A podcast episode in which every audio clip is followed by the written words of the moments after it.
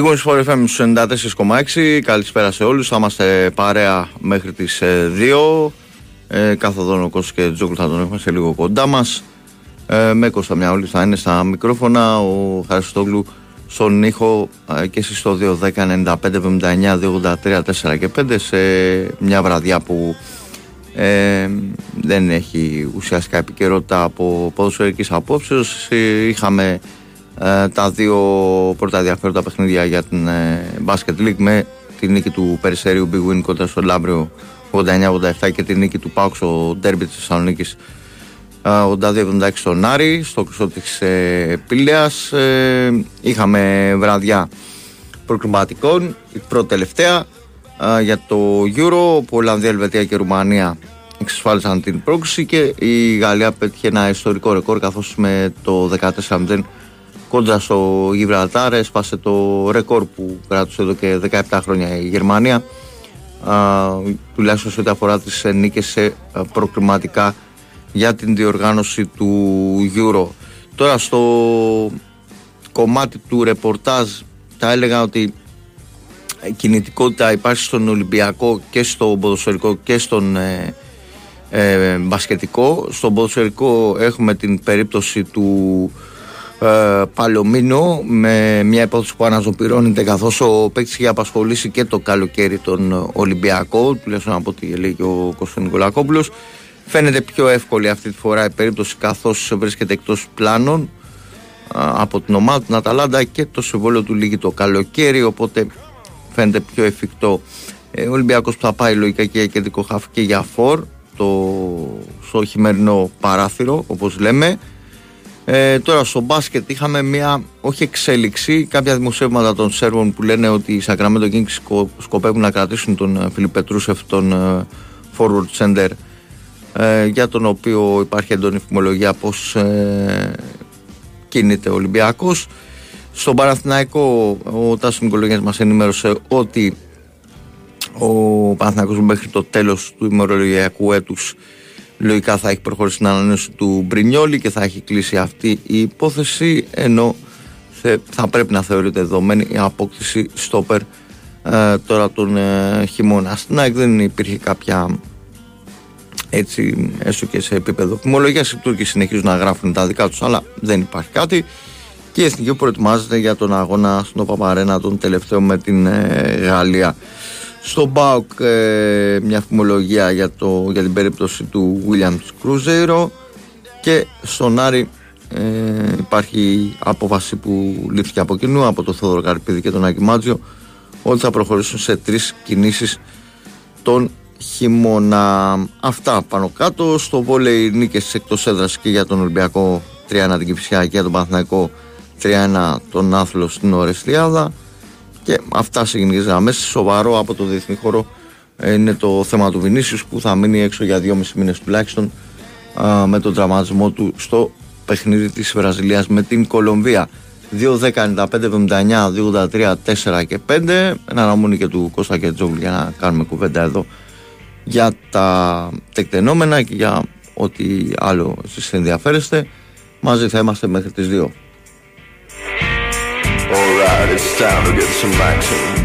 Λοιπόν, πάμε στον πρώτο φίλο για απόψε και περιμένουμε και τον Κωστή από στιγμή στη στιγμή. Χαίρετε.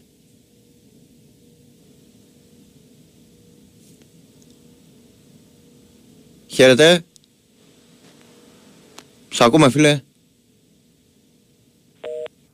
Έκλεισε η γράμμα, προφανώς δεν μας ακούει ο φίλος. 2, 10, 95, 79, 283, 4 και 5 για τους φίλους που θέλουν να καλέσουν. Σε εξέλιξη δεν έχουμε κάτι, κάποιο έτσι, πολύ σημαντικό παιχνίδι πέρα από ένα στην πρώτη κατηγορία στη Βραζιλία, Φορταλέζα Κρουζέρο στο 0-0 για το στοιχηματικό κομμάτι. Καταλαβαίνω περιορισμένη κίνηση. Είχαμε και μια γεμάτη εβδομάδα στην ε, Ευρωλίγκα με τις ε, δύο ελληνικές ομάδες να κάνουν ε, το απόλυτο αυτή τη βδομάδα και να ε, σκαρφαλούν σιγά σιγά προς τα ψηλά πατώματα υπάρχει ένα μεγάλο γκρουπ ομάδων που βρίσκονται στο ίδιο ρεκόρ με τις ε, δύο ελληνικές και νομίζω ότι όσο προχωράει και πάμε πιο βαθιά στη σεζόν έχει όλο και μεγαλύτερο ενδιαφέρον η φετινή EuroLeague. Παναθηναϊκός, Μονακό, Ολυμπιακός, Φενέρ, Βαλένθια και Μπασκόνια ακριβώς το ίδιο ρεκόρ, δηλαδή στις πέντε νίκες και τις τέσσερις ήττες δεν αποκλείεται σε αυτό το, από αυτό το σκαλοπάτι να περάσει και η Μακάμπη η οποία τώρα είναι στο 5-3 αλλά έχει παίξει 8 παιχνίδια.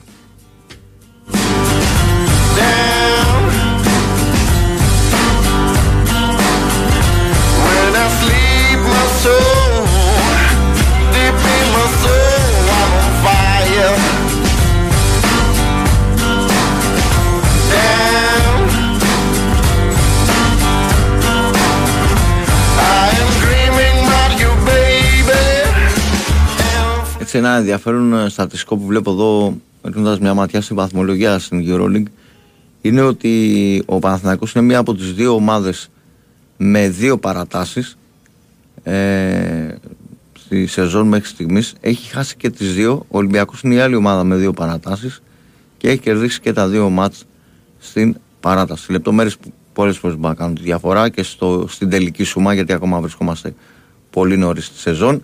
Χάρη έχουμε Πάμε. Χαίρετε. Ναι, καλησπέρα. Καλησπέρα, φίλε. Τι κάνουμε; Καλά, καλά, μια χαρά. Πανα...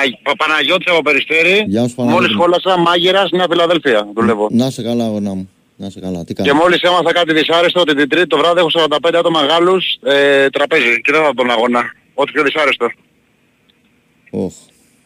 Ναι, άστο, ό,τι πιο δυσάρεστο. 35 άτομα Γάλλοι θα έρθουν πριν τον αγώνα να φάνε. Λοιπόν, παιδιά, καλησπέρα. Εγώ είμαι Ολυμπιακός από Περιστέρη. Να σε καλά, φίλε.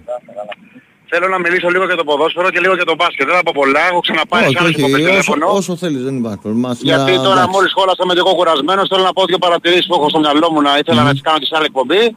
Αυτό, μην είμαι και κουραστικός. Λοιπόν, στο ποδόσφαιρο, επειδή βλέπω χρόνια με 32, βλέπω χρόνια ποδόσφαιρο, δεν έχω χάσει αγώνα τα τελευταία 10 χρόνια σίγουρα. Το μόνο που έχω να πω είναι ότι η φετινή ομάδα θέλει χρόνο, δέσιμο και ομοιογένεια. Πρέπει να βρεθούν 2-3 κολόνες και να δεθεί η ομάδα γύρω από 2-3 ανθρώπους. Όπως ήταν πιο παλιά, γνώμη μου, στον Ολυμπιακό. Σωστό. Είχες 2-3 εντεκαδάτους, για μένα, οι οποίοι από εκεί ξεκίναγε η εντεκάδα σου. Τώρα δεν υπάρχουν αυτοί οι 2-3 εντεκαδάτοι. Δεν ξέρω αν συμφωνείς ή διαφωνείς. Κοίτα, εγώ αυτό που παρατηρώ και το κουβεντιάζαμε και χθες με τον Κώστα τον Νικολακόπουλο στο, ρεπο- στο, Με τον Κώστα, ναι, το άκουσα. Την ώρα που βγήκε ρεπορτάζ το απόγευμα, βγήκε νωρίς γιατί είχε μετά την εθνική και τον μπάσκετ. Ναι, είναι ναι, ότι ναι. Αυτό ρε παιδί μου από τη στιγμή που δεν πάει ε, ο Ελκαμπή αυτό τον καιρό και τα λοιπά πιστεύω ότι ο Ολυμπιακός θα πρέπει επειδή είναι και σαν προσωπικότητα ένα παιδί το οποίο μπορεί Ναι. να στηριχθεί σαν πάνω του πρέπει να πάρει περισσότερο χρόνο ο Γιώβετιτς κατά τη γνώμη μου συμφωνώ δηλαδή με το Και με εγώ τον συμφωνώ Κώστα. με τον Γιώργο να πάρει λίγο παραπάνω χρόνο, έχει πράγματα να δείξει με την εθνική του, κάνει πράγματα, είναι στις φάσεις, σκοράρει, μοιράζει Ε, ασίες, ναι, γιατί τρέχει, πιέζει, ε, κάνει πράγματα. Ξέρεις, ο, και ο επιθετικός ε, για, να, για να μπορέσει να, να μπει μέσα δεν μπορεί να μείνει και με το πιστόλι στον κρόταφο. Δηλαδή αν δεν πάρει ρυθμό Όχι, να και εγώ έχω παίξει. παίξει μπάλα παλιότερα αεραστεχνικά, Ε, θέλει χρόνο καταλαβαίνεις. προσαρμογής, θέλει χρόνο να δει την ομάδα του.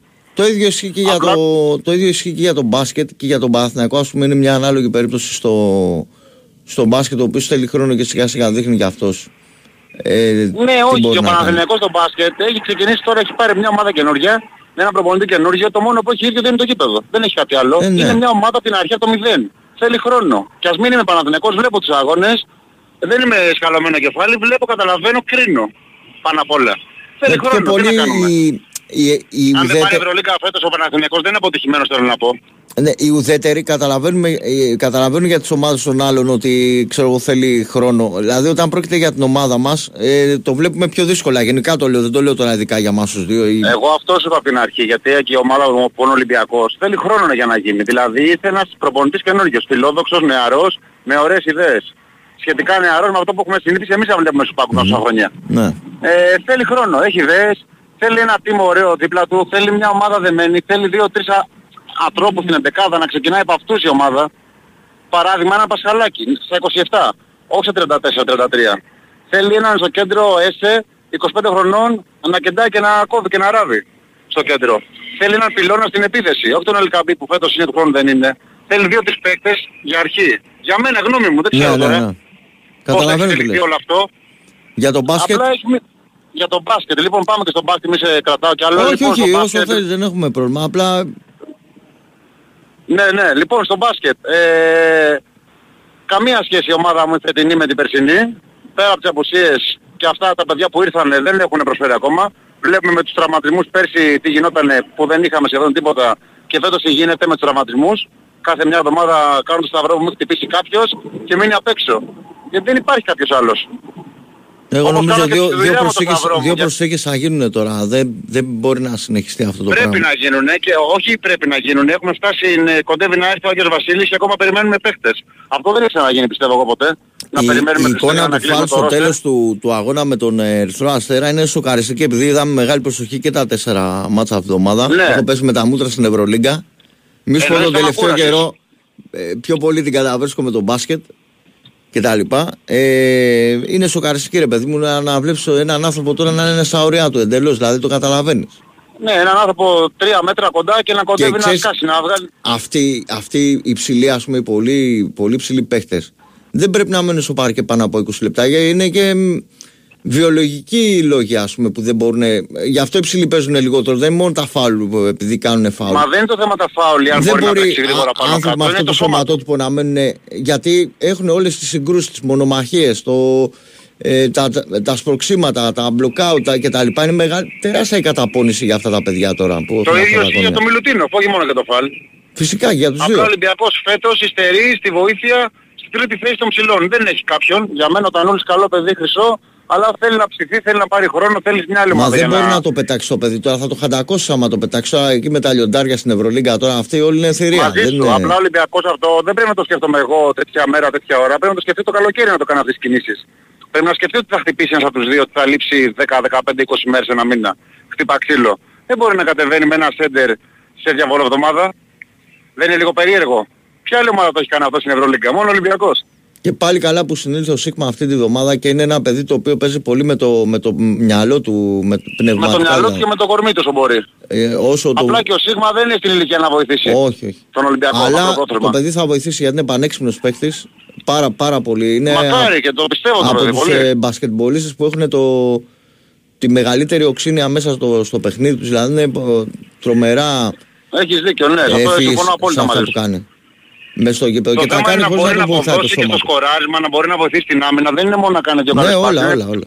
Είναι μια παράμετρος, που- με μια εικόνα βασικά πολλών παραμέτρων η οποία κάνει έναν αθλητή για μένα. Πρέπει να βοηθήσει το σκοράρισμα, να Κοίτα- παίζει λίγο την άμυνά του. να- Κοίτα, βλέπεις να ότι και η κόβει, Ευρωλίγκα να έχει κάνει. αλλάξει γιατί πάνε σε πιο αθλητικά κορμιά. Πλέον και τα σκορ από εκεί που παίζαμε Ευρωλίγκα 140-150 πόντους, τα σκορ ξεφεύγουν πάνω από τους 160 συνήθως. Δηλαδή έχουμε πάει σε περισσότερες επιθέσεις. Πάνε Ναι, και πάνω από μαζί τους σου. 165 πόντους. Εντάξει, υπάρχουν και, και μάτσων 70-75 πόντων. Εντάξει, Ισπανία, συνήθως αυτά αλλά είναι τα, υπάρχουνε. εγχώ- τα εγχώρια της Ισπανίας που Ναι. ξέρω εγώ όταν παίζει Βαλένθια, ε, Ρεάλ, Μπασκόνια, που είδες στην Μπασκόνια ξέφυγε κιόλας, αλλά αυτά πάνε κατά μέσο όρο και 140-150 πόντους γιατί γνωρίζονται. Ναι. Δηλαδή οι ομάδες παίζουν 15 φορές το χρόνο μεταξύ τους αυτές. Ναι, ναι, ναι, ναι, γνωρίζονται ναι. απ' έξω Απλά και ανακατοτά. Αυτό που συζητάμε τώρα εμείς, για μένα πώς το βλέπω εγώ φορά που φάνε. Έπρεπε να γίνει αυτή η κουβέντα με μαγιό, να γίνει τα καλοκαίρι αυτή η Ναι, κουβέντα. ναι. Να, να λέμε αν θα υπάρξει βάθος στο ρόστερ μιας ομάδας που διεκδικεί τίτλο και ήταν φιναλίστ πριν λίγους μήνες. Να συζητάμε τώρα με τα χιόνια παράδειγμα σου λέω εγώ, αν θα μας λείψει ένα πεντάρι, ένα στο δύο ασώδιο, λίγο τρία, λίγο μπραζδέκης, να... όλα αυτά πρέπει να γίνουν από τους Ακριβώς. πιο εμπειρούς και πιο πριν. Όχι να τα συζητάω τώρα εγώ στα αμάξι που πάω σπίτι, κατάλαβες.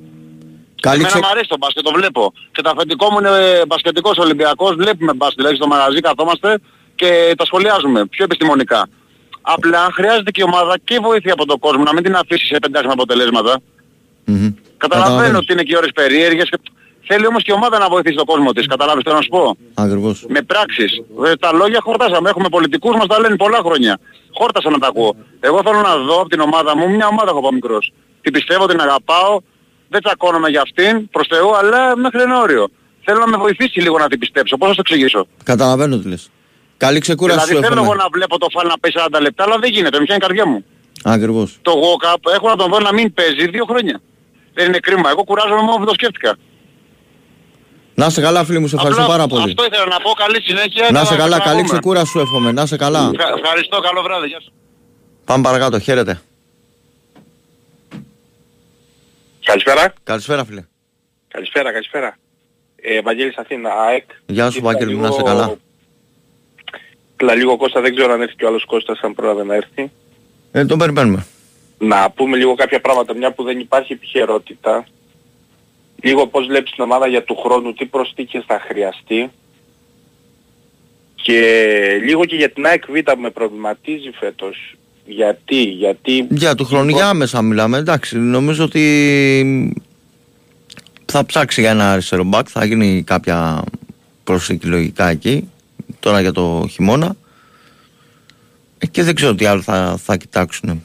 Αν προκύψει κάτι Υπάρχει θεωρείς ότι χρειαζόμαστε αναβάθμιση για του χρόνου τώρα λέμε τώρα η χρονιά πες Εντάξει, αν, αν, δεν, αν, δεν, αν δεν διαπιστώσουμε τι μπορεί να έρθει τώρα το, το χειμώνα, μπορεί να κάνουμε μια κουβέντα τώρα υποθετικά για του χρόνου. Τι κουβέντα να κάνουμε. Είναι Ενώ νωρίς. μεσολαβεί αυτό το μεταγραφικό παζάρι. Δηλαδή μπορεί να πάρει. Δεν ξέρω, υποθετικά μιλάω έτσι, περιμένω και τον Κώστα να πει μήπως έχει κάποια νεότερα κτλ. Από ό,τι βλέπω για, λογικά για αριστερό ψοφύλακα θα κοιτάξουν και θα δούμε τι άλλες προσοχές μπορεί να γίνουν. Στην επίθεση νομίζω ότι είναι υπερκομπλέ η ΑΕΚ. Πραγματικά. Ναι. Ε, ό,τι και να λέμε τώρα και τα λοιπά. Πιο πολύ όλα αυτά που δημιουργούνται ε, από αυτά που γράφουν οι Τούρκοι τις τελευταίες μέρες τα οποία όμως δεν έχουν καμία βάση. Και δεν θέλω να πω και κάτι που δεν ισχύει δηλαδή. Απλά έχω την αίσθηση ότι τουλάχιστον για αριστερό μπακ θα, θα κοιτάξουν λογικά. Ε, εγώ θεωρώ ότι και στα δύο μπακ χρειαζόμαστε αναβάθμιση. Ε, ίσως αν κρατήσουμε τον ένα Ιρανό για backup καλό είναι, αλλά θέλουμε νομίζω βασικά και στα δύο. Ήρθε και ο Κωστής, οπότε ευκαιρία τώρα να, τα, να πάρει μια ανάσα να τα, να τα συζητήσετε κιόλας. Ε, αλλά και εγώ αυτό θεωρώ, δεν έχω... Να κρατήσουμε τους Έλληνες σαν backup, δηλαδή και ο Ρώτα και ο Πίλιος θεωρώ ότι σαν δεύτεροι μπορούν να σταθούν του χρόνου.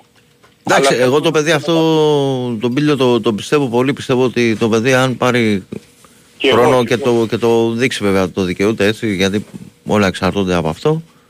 Ε, νομίζω ότι αν πάρει ευκαιρίες θα, θα τις αξιοποιήσει. Α, ήρθε και ο Κώστας. Καλησπέρα Κωστή μου. Καλησπέρα. Τι γίνεται; Ναι, ναι. Εντάξει, με το... Μην ζωρίσουμε το, το Κώστα. Λοιπόν, αυτά, Για αυτή είναι η ε, ακούς κάτι Κώστα, ε, είναι η πρώτη χρονιά που πέφτουν και θεωρώ ότι είναι κρίμα να μη στηριχτεί η ομάδα γιατί είναι καλό το να έχουμε μια ομάδα στη Β' Εθνική Super League 2 και να προωθείται Εντάξει, έχει δρόμο ακόμα πολύ, είναι νωρίς ακόμα. Δηλαδή όπως κατέβηκε ο Λεραμπή στον Ολυμπιακό, όπως κατέβηκε ο Φανφέτ, όπως κατέβηκε ο Ζήνη. Δεν νομίζω ότι θα παρουσιαστούν πολλές ευκαιρίες τώρα στην πρώτη ομάδα για αυτά τα παιδιά πλέον. Πάνω στο κύπελο μπορεί να παίξουν. Ακόμα και τώρα που είχαν πολλούς τραυματισμούς, βέβαια ο Ζήνη ήταν άτυχος, ήταν τραυματίας εκείνος δεν μπορούν να βρουν χώρο. Εντάξει, ο Ζήνη θα πάρει, θα πάρει ευκαιρίες, ε, έτσι πιστεύω. Παίρνει, έχει πάρει, δηλαδή δεν είναι ότι δεν έχει παίξει το παιδί. Κωστή, καλησπέρα. Καλησπέρα. Τι γίνεται; Καλά. Εδώ έχουμε ένα φίλο του Σάκη τώρα που ρωτάει για μεταγραφικά και τα λοιπά. Αν έχουμε κάτι. Δεν έχω τίποτα για μεταγραφές. Θα δούμε. Ε, Από ό,τι είδαμε και πέρυσι δύσκολα κάνει, κάνει μεταγραφές η ΑΕΚ ε, το Γενάρη με τον Αλμέιδα. Τώρα άμα προκύψει κάτι μπορεί. Θα δείξει. Και για την ΑΕΚ Β νομίζω ότι είναι λίγο νωρίς ακόμα να κρίνουμε. Ναι, μόνο. Εντάξει. Είναι. Νομίζω είναι καλή ομάδα φέτος, καλύτερη από πέρυσι. Δεν έχουν, έχει φέρει κάποια άσχημα αποτελέσματα, αλλά νομίζω είναι καλύτερη ομάδα από πέρυσι. Θα φανεί στην πορεία. Ναι, έπεσε; Έπεσε μάλλον ο φίλος. Λοιπόν, πάμε σε ένα, σε ένα μικρό break και επιστρέφουμε σε πολύ πολύ λίγο για τη συνέχεια με Κώστα και Τζόγλου εδώ πλέον. Η Winsport FM 94,6 Εγώ είμαι στην BWIN γιατί...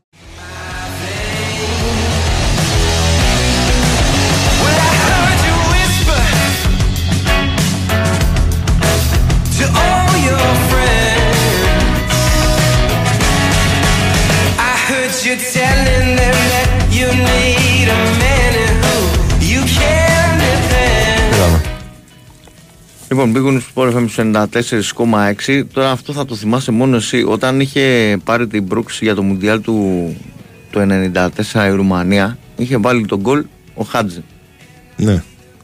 Σε ποιο παιχνίδι; Με την Ουαλία, εκτός, ε, ε, νομίζω εκτός ήταν. ε, Δεν, Ουαλία. δεν το θυμάμαι. Ε, ε, ε, το 94 Προκριματικά του το 93. Θυ- δηλαδή. Θυμάμαι την Βουλγαρία την πρόκριση γιατί είχε κερδίσει τη Γαλλία Ναι, μέσα, ναι, στη... μέσα στο τέτοιο. μέσα στη Γαλλία. Ήθελε μόνο νίκη Και νίξε. Ναι. και νίκησε ένα-δύο στις Καστερίες. Ο Κωνσταντίνο το είχε βάλει. το Σήμερα ο γιος του Χάτζη βάζει το νικητήριο με το Ισραήλ και πάει Τρομερό. στο γύρο 30 χρόνια μετά ακριβώς.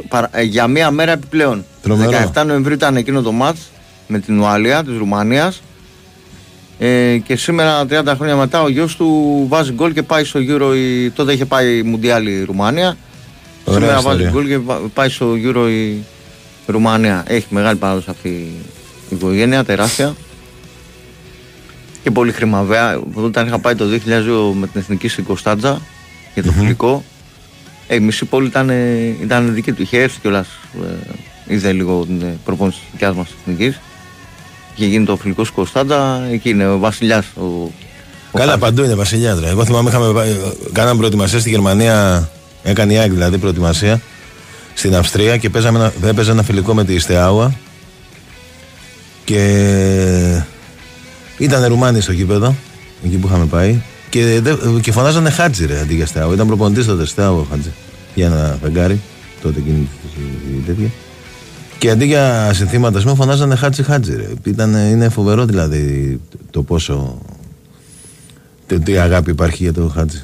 τεράστιος. Και μετά πέτυχε και έφτιαξε δικιά του ομάδα, έχει βγάλει παίχτες, έχει κάνει. Δηλαδή είναι η ιδιοφία του ποδοσφαίρου. Για πάμε παρακάτω 2, 10, 95, 79, 2, 83, 4 και 5 χαίρετε Πεχτάρα. Χαίρετε, καλημέρα. Έλα φίλε Πεχτάρα ότι. Τον είχαμε δει μέχρι 10 χρόνια. Κάπου 10 χρόνια τον είχα δει και με τον Παναθηναϊκό κάθε χρονιά έρχονταν. Ήτανε Όντως ήταν από τα μεγαλύτερα σύριαλ πεχτάρα όμως. της εποχής. Πεχτά. Ε, ξέρεις, μακάρι να ζήσουμε άλλα 30 χρόνια, να δούμε και τον Τεμπονό του στις 19 Νοεμβρίου. Μετά από 30 χρόνια να έχει πάρει κάποια πρόκριση πάλι η Ρουμανία.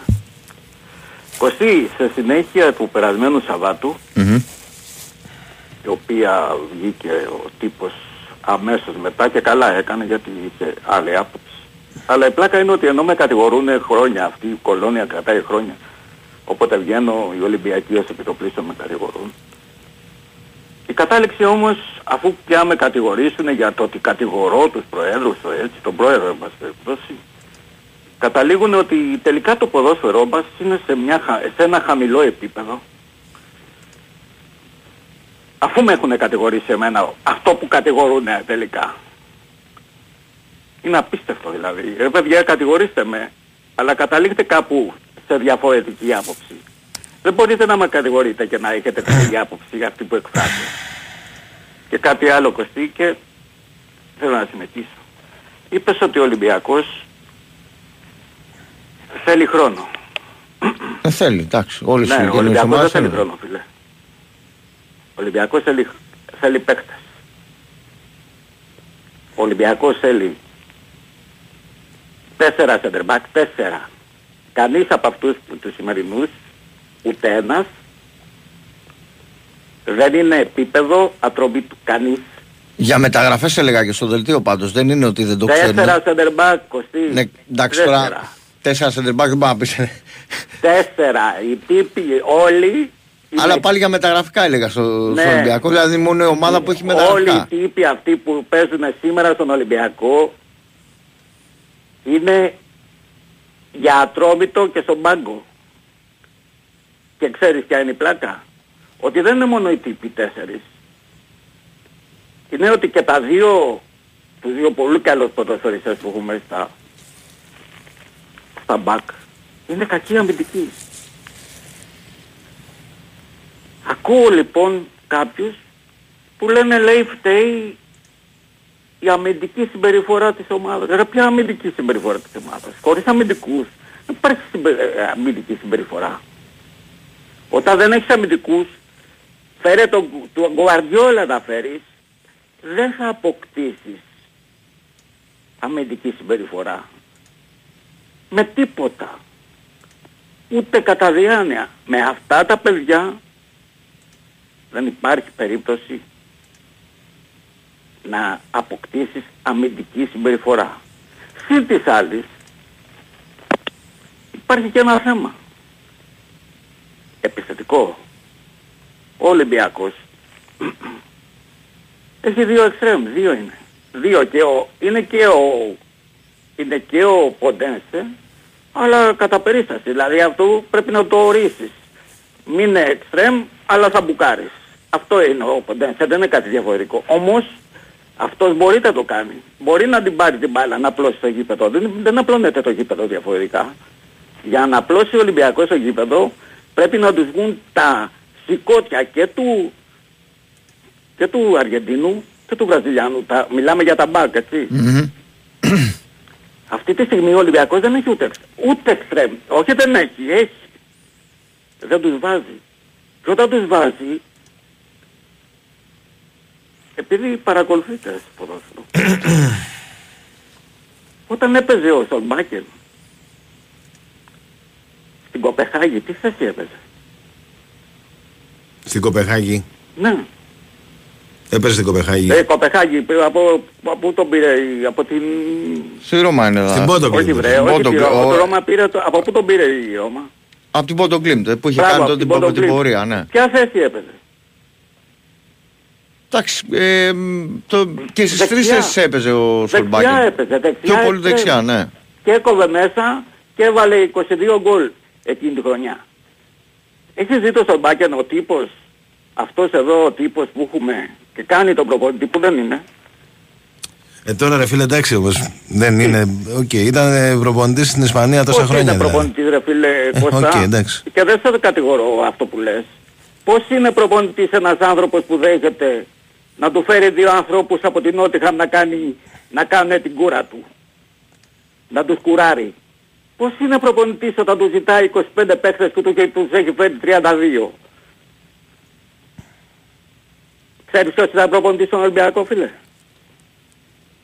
Ο τύπος που φύγε. Και δεν έφυγε Έφυγε την ώρα που του λέει εγώ αυτά θέλω και εγώ φεύγω από την προετοιμασία. Αυτός είναι προπονητής. Όχι ο τύπος που θα του πούνε τι θα κάνει, θα τους φέρει δύο. Έχει φέρει τώρα το ένα παιδί το οποίο τον κουράρει. Και ο οποίος αν είναι καλός ποδοσφαιριστής έχει παίξει στην Bayern θα κάτσει να σκοτωθεί. Σε ποιο, πού, στο ελληνικό πρωτάθλημα. Άμα γίνει καλά, ούτε καν θα φύγει, θα, θα λακίσει. Εσύ φέρει ένα άλλο παιδί που σήμερα μας το παρουσιάζονται, θα το βάλει center back, που τον έβαλε σε δεύτερη ομάδα να παίξει και απο, αποβλήθηκε, δεν ξέρω, αποβλήθηκε. Πώς θα δέχεσαι και είσαι προπονητής.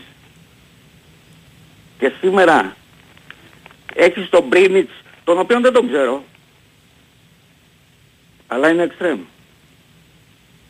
Έχεις τον Σολμπάκιν που είναι εξτρέμ και τον βάζεις αριστερά, δεν τον βάζεις δεξιά. Και αριστερά έχει παίξει πάρα πολλά παιχνίδια. Έχει φίλε. παίξει.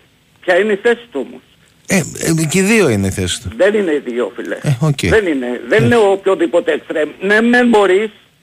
Αλλά ποια Δεν η είναι θέση- αν μπορεί, φίλε. Έχει παίξει πολλά παιχνίδια και αριστερά. Έχει παίξει πολλά παιχνίδια. Εάν γι- εγώ ξέρεις γιατί το είπα αυτό. Για να καταλήξω κάπου. Εάν βάλεις τον Πρίνης και είναι καλός, ποιος δεν θα παίξει; Το φορτούνι λέει εννοείς. Α; Το φορτούνι εννοείς. Αν βάλεις το, το- και το Σολμπάκεν και είναι καλός, ποιος δεν θα παίξει. Δεν καταλαβαίνω, ρε φίλε. Ε, Πες το, δηλαδή, τι, τι Προσπαθώ να κάνουμε, σου πω quiz ότι κάνουμε; αν μπουν κάποιοι ποδοσφαιριστές μέσα, μιλάω για τον Μπρίνιτς, άμα τους βάλεις τον Μπρίνιτς αριστερά, το Σολμπάκεν δεξιά, δύο παίχτες δεν θα παίξουν. Ένας είναι ο Φορτούνης και ένας είναι ο Μασούρας. Μασούρας. Γι' αυτό δεν τους βάζει, για να παίζουν οι τύποι. Όπως Μι- Μισό λεπτό ρε εσύ. Καταρχάς Ναι. ο, ο Μασούρας τ- πάρα, πάρα πολλές φορές έχει παίξει πίσω από το φόρφετος.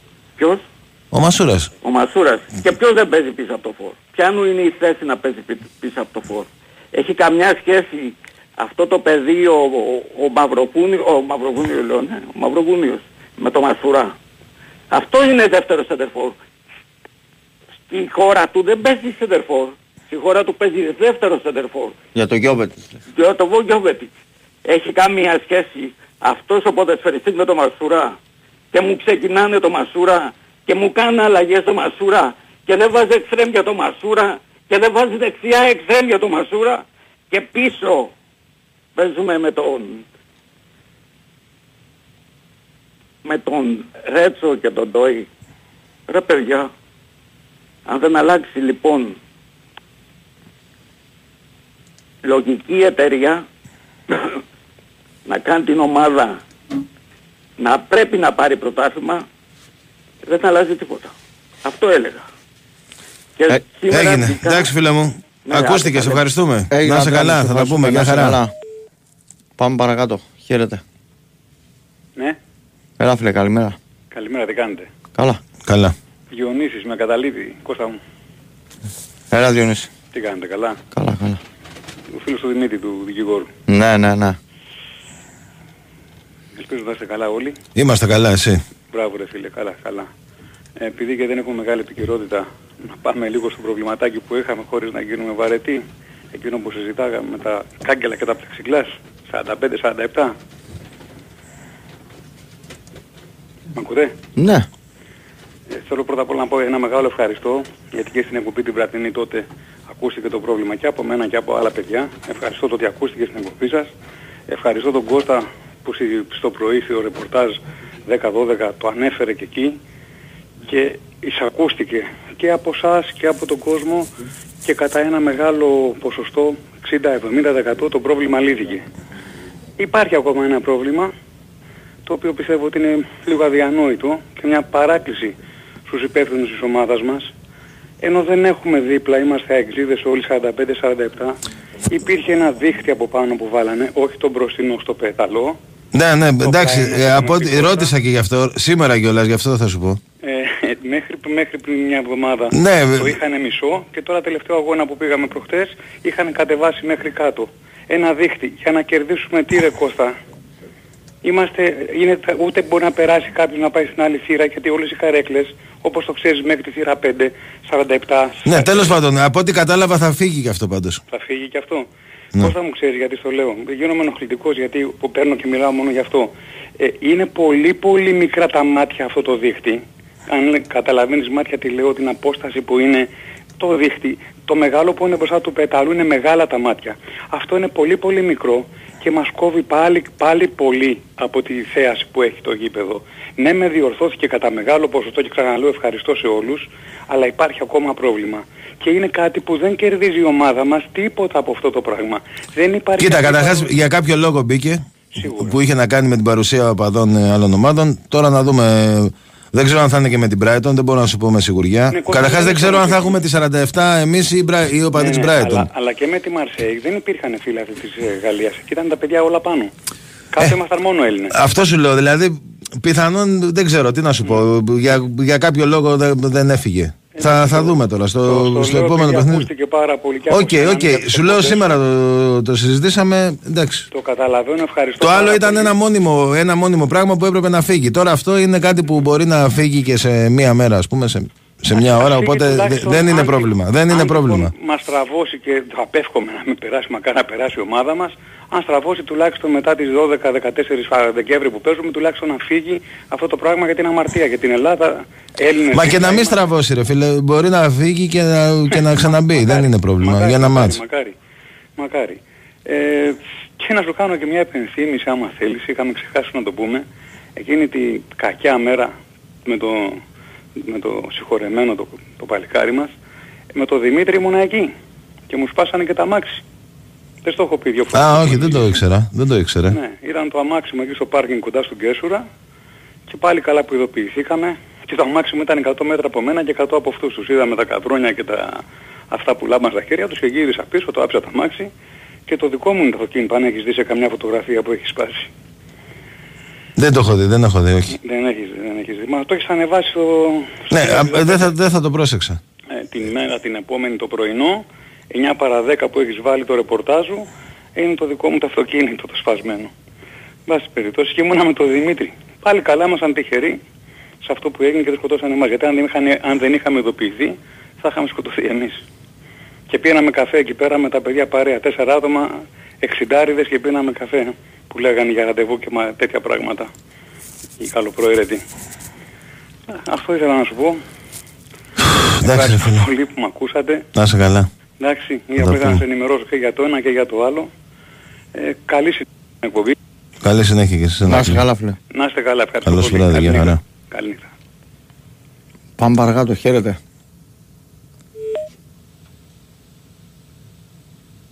Ναι, καλησπέρα. Καλησπέρα Οικονομάκος. Γεια σας. Τι γίνεται; Καλά. Ας αρχίσουμε με τα αθλητικά. Θα τα διαθέσω τα τρία λεπτά που έχω όπως εγώ νομίζω. Λοιπόν, ε, είχαμε σήμερα μάτς Α Εθνική; Όχι, είχε εθνικές. Ε, πού παίξαμε; Δεν παίξαμε χθες, είχαμε φιλικό. Και Ναι. παίζουμε την τρίτη στο... με τη Γαλλία. Την τρίτη με τη Γαλλία. Πού στη Γαλλία; Όχι, στο, στον Παπαρένα. Α, μάλιστα. Μάλιστα. Και εάν κερδίσουμε τι θα πετύχουμε δηλαδή; Τι είπα, Γιατί τώρα δεν είμαι καλά περιμένουμε, ενημερωμένος. τώρα περιμένουμε τα μπαράζ. Α, μάλιστα. Ωραία.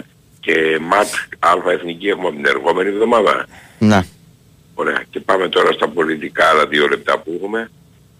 Θέλω να πω, επειδή μέρες που είναι Πολυτεχνείο, θέλω να πω ότι το Πολυτεχνείο το εκμεταλλεύτηκαν οι ξένες δυνάμεις και κυρίως οι Αγγλογάλοι, οι οποίοι ρίξανε τον Παπαδόπουλο και φέραν τον Ιωαννίδη.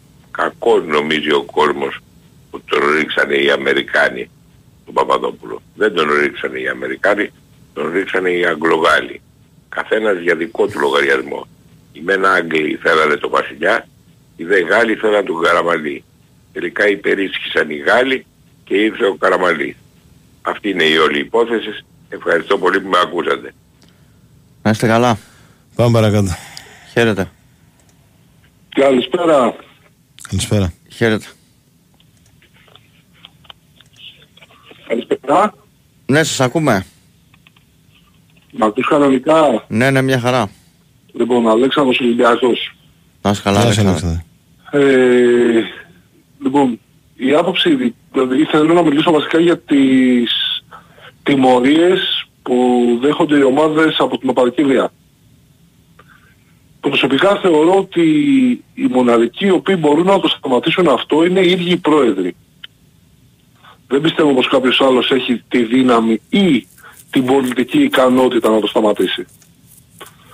Ε, βασιζόμενος λοιπόν σε αυτή την άποψη, θεωρώ πως ε, η ποινή κυκλισμένων των θυρών δεν πονάει ιδιαίτερα τους πρόεδρους. Γιατί πρώτον έχουν ε, πάρει ήδη αρκετά από τα εισιτήρια λόγω των διαρκείας, ε, δεν πληρώνουν τα έξοδα συντήρησης του γηπέδου, Λειτουργίας.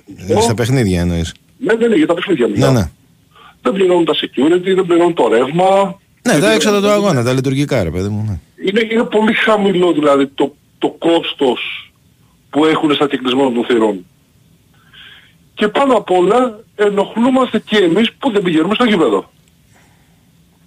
Πιστεύω λοιπόν πως μια πολύ σωστή ποινή για την ομάδα μου τον Ολυμπιακό που βρέθηκε αυτός ο α, έξυπνος ε, φίλαθλος και πέταξε το δυναμητάκι τέλος πάντων μέσα θα ήταν 0-3 υπέρ του Παναθηναϊκού όπως έγινε και ένα εκατομμύριο πρόστιμο στον Ολυμπιακό.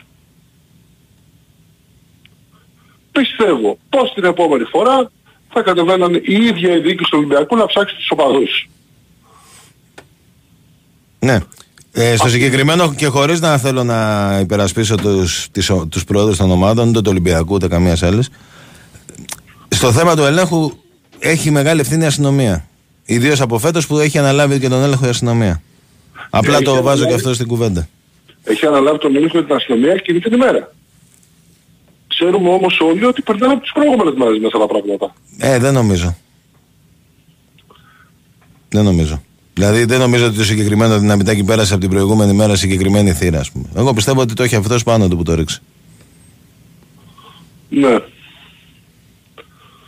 Τέλος πάντων, ε, αυτή είναι η δικιά μου άποψη. Πιστεύω πως... Οκ, ναι, κατανοητό. Κα- και, και καταλαβαίνω και πώς το λες. Και έχει, και έχει Το σκεπτικό σου έχει λογική. Δεν μπορώ να στο. Απλά έβαλα και το συγκεκριμένο θέμα γιατί υπάρχει και αυτό.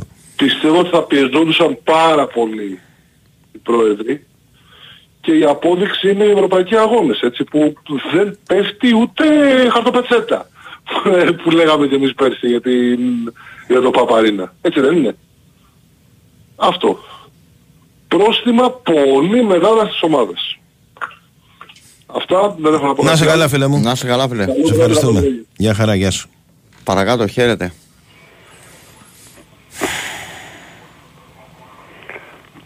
Ναι, Ναι. Γεια σας. Έλα, σ' ακούμε. Γεια σου Κώστα Άγγελος. Γεια σου, Άγγελε, τι Γεια. κάνεις; Τι γίνεται, γεια σου Κώστα και Κώστα. Γεια Στο σου. τετράγωνο. Καλά; Καλά, καλά, εσύ. Λοιπόν δεν μπορούσα. Δηλαδή τι ακούμε απόψε; Ο άλλος λέει να πάρουμε 4 center back. Ο Μαρτίνες δεν κάνει. Ποιος σου φέρουμε ρε μεγάλο το Μουρίνιο; Ε, τι, τι, δηλαδή μιλάμε, είναι να τρελαίνεσαι με αυτά που ακούς. Ο άλλος λέει στο μπάσκετ να βοηθήσει λέει τη- τον κόσμο. Άμα, δεν, άμα θες μεταγραφή για να βλέπεις τον Ολυμπιακό στο μπάσκετ ρε φίλε, μην τον βλέπεις. Παράνοια, τελείως. Δηλαδή είναι μια ομάδα που έχει δύο χρόνια παίξει καταπληκτικό μπάσκετ. Έφτασε τελικό, τα πήρε όλα. Δεν πήρε τον τίτλο για δύο δευτερόλεπτα. Δηλαδή ο Μπαρτζόκας πιστεύει κανείς ότι δεν ξέρει ας πούμε αν θέλει ή πότε θέλει παίχτη. Δεν έκανε λέει σχεδιασμό το καλοκαίρι, θα τρελαθούμε τώρα. Ε, καταλαβαίνετε τι λέτε και για ποιον τα λέτε. Είναι, είναι φοβερά αυτά που ακούμε. Ε, δηλαδή, ε, εσύ ρε Κώστα, τα- συμφωνούσες τώρα με αυτά που έλεγε, γιατί άκουγα ότι περίπου συμφωνούσες ας πούμε. Δηλαδή, φαντάζεσαι και εσύ ότι ο Μπαρτζόκας δεν ξέρει ας πούμε.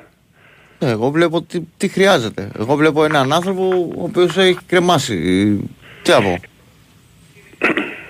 Αυτό θα το πληρώσει η ομάδα. Μια ομάδα, άκουσα να δεις, μια ομάδα δεν, δεν σχεδιάζεται με το τι πιθανούς τραυματισμούς μπορεί να αντιμετωπίσει. Δηλαδή, γιατί με αυτή τη λογική θα πρέπει να πάρει 25 παίχτες, να έχει 15 δεν να είναι- κάθονται. Δεν είναι, δεν είναι πιθανός ότι, ε, πρόσεχε, το ότι ο Ολυμπιακός ε, του έχει λείψει πολύ ένας ε, διαφορετικού τύπου από τον Μιλουτίνοφ και, το, και, να, και υγιής να ήταν σε όλα τα παιχνίδια Μμμ. δεν βγαίνει μόνο με αυτούς τους δύο. Πώς να το Καταρχάς, κάνει. καταρχάς, το- καταρχάς όταν έχεις τον Μιλουτίνοφ και το Φαλ, ε, δεν είναι ο Μπλακ και ο Μπολομπόι που και οι δύο Θες ας και ένα πούμε... διαφορετικό τύπο. Ας πούμε 5-10, αυτός που θα πάει να πει 5-10 λεπτά. Τι να κάνει. Μπράβο, μπράβο. Θα πρέπει να έρθει ένας παίχτης λοιπόν. Α, εγώ λέω, ακόμα έχω, εγώ το έχω πει, ακόμα και το Ζαν Σα- το, το, το Ζαν Σάρ να, να έπαιρνε ένα, αυτό, αυτό έλεγα στο χθες. 4. Ε, Αυτό έλεγα χθες σε αυτό ένα να φίλο, είχε. Δεν σου λέω εγώ να ότι πάρει. θέλει ένα παίχτη Μα σαν και τον τον, Ζαν Σάρλ. Πετρούσεφ, και τον Πετρούσεφ να πάρει δύο θέσεις καλύπτει. Δηλαδή 4 και 5. Δηλαδή τον Πετρούσεφ να Εγώ τον δεν έχεις νομίζω ότι ο τέσσερα. Πετρούσεφ παίζει 4, αλλά τέλος πάντων είναι καθαρό πεντάρι. Απλά είναι Εντάξει, ελαφρύς. forward center. Ε, είναι ελα- ελαφρύς. Είναι ελαφρύς και εντάξει, Ρε, και, τεσσάρι ο- δεν και, είναι. ο, και, ο, και ο Ζαν Σάρ πεντάρτα. Απλά είναι, είναι λίγο διαφορετικού στυλ. Ξέρεις τι θέλω να σου πω. Ε, δεν είναι πάντα εύκολο, ειδικά στο μπάσκετ έτσι όπως έχει γίνει τώρα που εδώ και πάρα πολλά χρόνια το NBA είναι ο απόλυτος προορισμός και δεν έρχονται παίχτες όπως ερχόντουσαν παλιότερα. Δηλαδή η δεξαμενή έχει μικρύνει πάρα πολύ. Δεν είναι πάντα εύκολο κάθε χρόνο να βρεις τους παίχτες που θέλεις. Δηλαδή δεν είναι τόσο απλό. Δηλαδή πρέπει να φέρεις ένα παίχτη ο οποίος θα δεχτεί, πρόσεξε, να είναι πίσω από το Φάλ και το Μιλουτίνοφ, να παίζει δηλαδή υποκανονικές συνθήκες ελάχιστα. Θα πρέπει αυτός πιθανότατα να μην παίζει στο ελληνικό πρωτάθλημα, γιατί υπάρχει σοβαρό θέμα με τα διαβατήρια τα οποία ο κόσμος αυτά τα αγνοεί, οι περισσότεροι τέλος πάντων δεν τα σκέφτονται. Δηλαδή τώρα ας πούμε θα, θα- λέμε να φέρουν δύο παίχτες ξέρω εγώ. Θα πρέπει να μένουν μονίμως εκτός τρεις παίχτες. Ναι, εντάξει, δεν είπε όμως και ο Μπαρτζόκας προχθές ότι θα φέρει τελικά. Ναι, Ότι ψάχνει. ο Μπαρτζόκας είπε ότι ε, έτσι όπως πήγαν τα πράγματα με τους τραυματισμούς ενδεχομένως θα φέρει έναν πιθανόν, πιθανόν να χρειαστεί και επειδή τραυματίστηκε και ο Γκος. Θέλω να πω όμως ότι τέλος πάντων υπάρχει μια υπερβολική κριτική και πώς να σου πω τώρα άνευ λόγου και αιτίας. Δηλαδή εντάξει και, και να σου πω και κάτι ρε σε Κώστα, και Κώστα δεν υπογράφει κανείς συμβόλαιο ότι κάθε χρόνο ο Ολυμπιακός πρέπει να είναι στο Final Four. Δηλαδή έχουμε φτάσει τώρα στο σημείο ας πούμε να ξεκινάμε ότι θα πάμε να πάρουμε την Ευρωλίγκα. Δεν είναι έτσι. Ούτε μπορεί κάθε χρόνο ας πούμε έχοντας ένα μεσαίο budget να πηγαίνει τελικούς. Δηλαδή, ε, ε, ε, με αυτή τη λογική δεν αγαπάς την ομάδα. Αγαπάς την νίκη και το να παίρνει κάθε χρόνο τρόπο. Δεν είναι έτσι. Δεν είναι έτσι. Βοήθησε λέει τον κόσμο. Δεν μεγάλε. Δηλαδή τι πρέπει να σου, να σου, να σου υπογράφουν ότι κάθε χρόνο θα πηγαίνει τελικό; Και μιλάμε τώρα για πρόσεξε για έναν προπονητή ο οποίος έχει βγει δύο φορές ο καλύτερος προπονητής της Ευρώπης έτσι. Δύο συνεχείς χρονιές από τους συναδέλφους του. Και εμείς συζητάμε τώρα αν ξέρει δεν ξέρει ο Μπαρτζόκας. Και το είπε κιόλας ότι το καλοκαίρι αποφασίσαμε να πάμε έτσι και στην πορεία αν χρειαστούμε ένα παίκτη θα τον πάρουμε. Δεν, δεν είναι, και δεν είναι εύκολο. Ας πούμε τώρα βλέπεις τι γίνεται με τον Πετρούσεφ. Που λέμε ότι είναι ένας πιθανός στόχος. Έχει χτυπήσει ο άλλος, ο Λένο Ουκρανός που έχουν αυτοί, θα γυρίσει μετά από δύο μήνες αυτός και δεν τον αφήνουν προφανώς α- ακόμα. Και πιθανόν να αργήσει να τον αφήσουν. Δεν είναι πάντα εύκολο να βρεις αυτό που θες. Τώρα, δύο κουβέντες για το ποδόσφαιρο. Δεν είναι, δηλαδή, πρόσεξε τώρα την παράνοια. Ο άλλος καλεί τον Ορτέγκα στην, Εθνική- στην Εθνική Αργεντινής. Εγώ τον είδα στην Τρίπολη, είναι καταπληκτικός ποδοσφαιριστής. Και συζητάμε τώρα, λέει, δεν είναι τόσο καλός αμυντικός. Θα τρελαθούμε τελείως δηλαδή. Δηλαδή ποιον θες ρε μεγάλο, τον Ρομπέρτο Κάρλος και τον Καφού δεξιά. Ο Ολυμπιακός έχει μια πάρα πολύ καλή ομάδα, είναι καινούργια ομάδα, θέλει χρόνο, έχει ένα εξαιρετικό προπονητή. Εντάξει, πάντα μπορεί να βρεις καλύτερους παίχτες και πάντα δεν βγαίνουν και όλες οι μεταγραφές. Ο Σολμπάγκεν πραγματικά και εγώ τον είδα μηδέν λιπαρά, μηδέν οξέα, δεν έκανε τίποτα. Τουλάχιστον ο Σκάρπα προσπάθησε, καλός ήταν, δεν ήταν άσημος, δεν- τον είδα στο γήπεδο. Προσπαθούσε ο άνθρωπος. Ο άλλος δεν ξέρω. Ε, νομίζω ότι δεν ταιριάζει κιόλας. Κοίταξε παιχνίδια τώρα που αμήνονται όλες οι ομάδες πίσω από την μπάλα σε μικρά γήπεδα και τέτοια, ο Σολμπάκεν δεν νομίζω ότι μπορεί εύκολα να παίξει. Γιατί ένας παίκτης που θέλει χώρο, θέλει... ε, δεν είναι, δεν είναι ποντένσε ρε παιδί μου που θα πάει στο ένας εναντίον ενός. Ε, Τώρα από εκεί και πέρα θέλει και πώς το λένε και υπομονή. Πόσες φορές έχουμε δει παίχτες ε, να παίζουν τη δεύτερη χρονιά ας πούμε. Ναι, εντάξει, ε, βέβαια ο συγκεκριμένος είναι δανεικός, οπότε μπορεί να μην υπάρξει. και Ναι, δεύτερη χρονιά. εντάξει, προφανώς θέλω να πω ότι δεν είναι πάντα εύκολο ρε Σικώστα. Δηλαδή δεν, δεν, δεν σωματώνονται πάντα Όχι, έτσι. εννοείται και μπορεί και κάποιος παίκτης να μην βγει κιόλας. Ε, Δεν είναι φυσικά, ναι, απαραίτητο ότι θα ακριβώς, βγει. ακριβώς. Έχουμε ας πούμε το Μασούρα, ένα ποδοσφαιριστή πάρα πολύ χρήσιμο. Δεν λέει κανένας ότι είναι ο, ο super duper τεχνίτης που μπαίνει μέσα και ξέρω εγώ. Ένα παιδί που έχει βάλει 70 γκολ στον Ολυμπιακό, ας πούμε, ο οποίος τέλος πάντων παίζει αυτό που μπορεί κάθε φορά με, τις- με τις αδυναμίες, με τα... και ακούς ο Μασούρας, ο Ρέτσος, ο οποίος κάνει καταπληκτικό πρωτάθλημα, καταπληκτικό. Δεν μπορούν να καταλάβουν ότι δεν, ένας ποδοσφαιριστής δεν μπορεί να τα έχει όλα. Αν τα έχει όλα δεν θα παίζει ρε παιδιά στην Ελλάδα. Είναι εξαιρετικός, ξέρει ποδόσφαιρο. Μπορεί να βγάζει την ομάδα μπροστά ο Ρέτσος. Εντάξει, έχει και αυτός τις αδυναμίες του. Είναι φοβατής στους τραυματισμούς. Λες, και, λες ας πούμε και η ΑΕΚ... Για ο τον Ρέτσο, ρε Παναθηναϊκός- παιδί μου, είναι, η γνώμη μου είναι ότι έχει κάνει ένα φανταστικό comeback σχέση με πέρυσι. Ακριβώς. Οπότε καλό είναι, δηλαδή, οι πιο πολλοί να μένουν σε αυτό, παρά στο ότι, ε, εντάξει, έχει κάποιες αδυναμίες, σίγουρα, πάντα είχε. Αλλά σκέψου πώς ήταν πέρυσι και πώς είναι φέτος. Δεν υπάρχει Κώστα καμία μου, σχέση. και αν όταν ο ένα Ρέτσος- παιδί κάνει πρόοδο και ε, ε, ε, ενώ πο- για πολλούς ήταν ξεγραμμένος Ήταν Ε, έτοιμος να φύγει. Ακριβώς και, και κάνει τέτοιο comeback. Ε, ωραία, ρε παιδί μου, μπορεί να του δώσεις λίγο χρόνο, λίγο τέτοιο. Από εκεί και πέρα και εμένα, κατά τη γνώμη μου, χρειάζεται στο Ολυμπιακό. Το έχω πει από το καλοκαίρι, έτσι που, που το συζητάγαμε εδώ πέρα. Από τότε που, που κλείσε το ρόστερ του Ολυμπιακού, Καμία αντίρρηση. πάντα πίστευα ότι θέλει ένα παίχτη που να είναι το νούμερο ένα στο κέντρο της άμυνας. Και από εκεί και πέρα και ο Ρέτσο μπορεί να παίξει και για μένα και ο Ντόι μπορεί να παίξει. Και να βγει κάποια στιγμή. Ήδη Αν ο δηλαδή έχει κάνει πράγματα εδώ το, ο Ντόι. Ο, αν ο Ρέτσος με το ποδόσφαιρο που ξέρει, με την ικανότητα που έχει να προωθεί την μπάλα και να τη με- τη φέρει στο κέντρο, γιατί θυμόμαστε πολύ καλά ας πούμε άλλα center back που είχαμε τι γινότανε. Ήτανε ένα 90, ε, ήταν πιο δυναμικός σε επεμβάσεις του, πιο γρήγορος, ξέρω εγώ ακόμα, μα- μάλλον γρήγορος είναι, αλλά τέλος πάντων. Ε, θα ήταν ο Βαντάικ ρε φίλε. Ή ο Σεμέδο, ο οποίος ο Σεμέδο ας πούμε, αν δεν είχε τα άλλα προβλήματα που, που είχε, δεν θα ερχόταν ποτέ στην Ελλάδα. Δεν, δεν μπορούμε να καταλάβουμε δηλαδή σε ποια χώρα ζούμε. Δηλαδή η ΑΕΚ ποιος έχει στόπερ ρε παιδιά. Αν εξαιρέσεις το Βίντα ας πούμε, ο οποίος, εντάξει το παιδί είναι έμπειρος, είναι ένας ποδοσφαιριστής σε προχωρημένη ηλικία. Δηλαδή ποιος, ποιος έχει, ο Παναγικός ποιος έχει ας πούμε. Εντάξει, κοίτα, νομίζω η ΑΕΚ έχει καλύτερο center back από τον Ολυμπιακό. Δε- ε, Θέλω να πω, δεν το βάζω τώρα αν είναι πολύ καλύτερη ή λιγότερη. Θέλω να πω δηλαδή ότι δεν είναι, δεν είναι τίποτα παίχτες πρώτης γραμμής. Ο Βίντα είναι, έχει υπάρξει σπουδαίος Ε, εντάξει, ποδοσφαιριστής. ούτε δεύτερε είναι. Ε, όχι, έχει υπάρξει και τώρα είναι. Ναι, θε- δεν ήθελε παιδί μου Δεν στα συγκρίνεται 27. δηλαδή με το Ρέτσο. Μπορεί ο Ρέτσο να το ξεπεράσει σε κάποια χρόνια. αλλά, ε, Ποτέ δεν ξέρεις. Αλλά Ναι. Θέλω να πω... δεν υπάρχει καμιά σύγκριση. Ναι, για να, για να δηλαδή εξηγήσω, του θέλω- δίδυμου της ΑΕΚ με το δίδυμο του Ολυμπιακού. Ο Βίντα ας πούμε στα 27 δεν θα ερχόταν, αυτό θέλω να σου πω.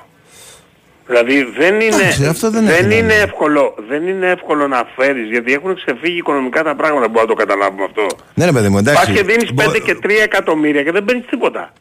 Κοίτα, σε κάθε περίπτωση και ο Ολυμπιακός, από ό,τι διαβάζουμε στα ρεπορτάζ τουλάχιστον, ψάχνει center back. Οπότε Ναι, καμία αντίρρηση. Καμία Ναι, αντίρρηση. ε, Μακάρι δηλαδή, να φέρει. δεν Μα- είναι να μα το ο συζητάμε Ολυμπια- καν αυτό το πράγμα. Νομίζω ότι είναι δεδομένο ότι θέλει. Μα να σου πω κάτι. Για, να- μένα ο Ολυμπιακός θέλει δύο προσθήκες.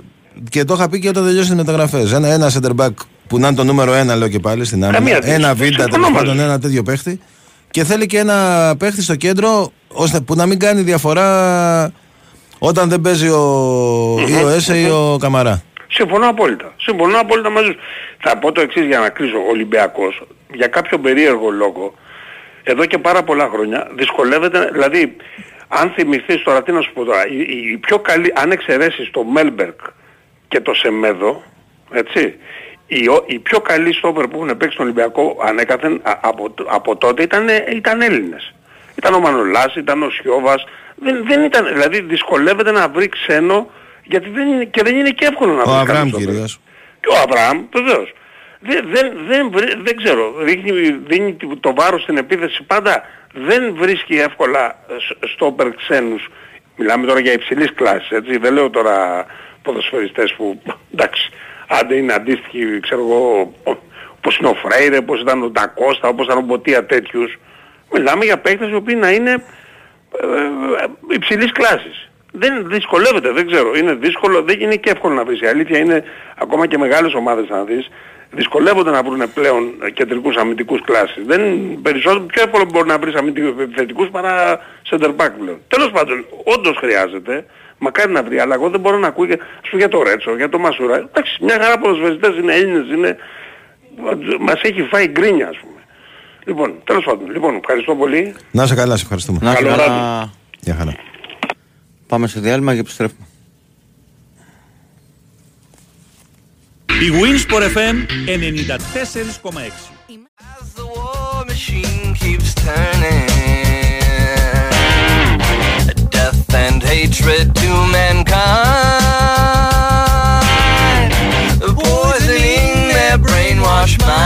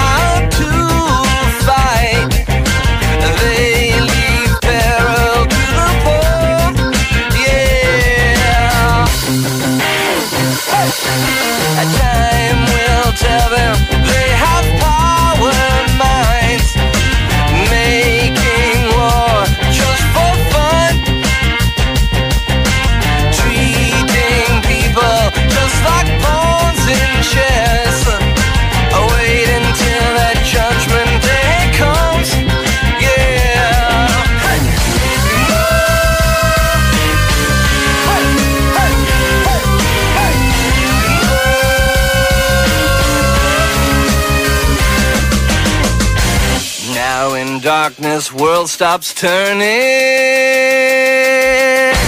as you hear the bodies burning. No more war pigs have the power, and as God has struck the hour, day of judgment, God is calling.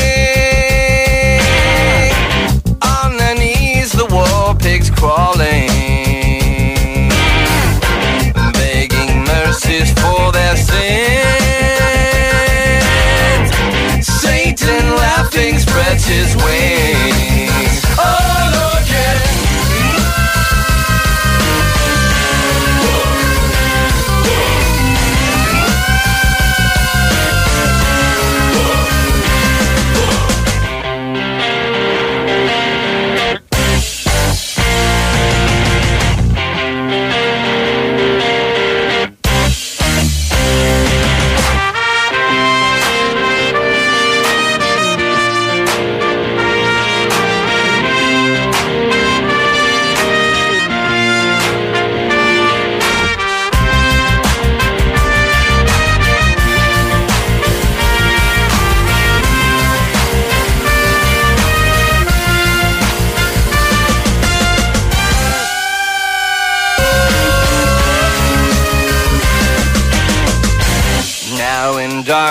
World stops turning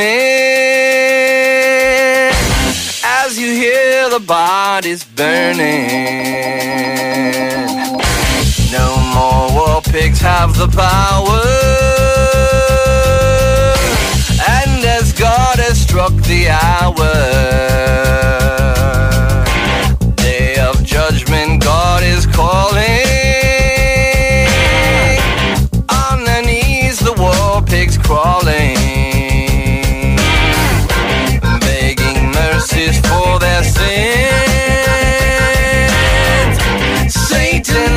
laughing spreads his wings. Oh Lord, yeah.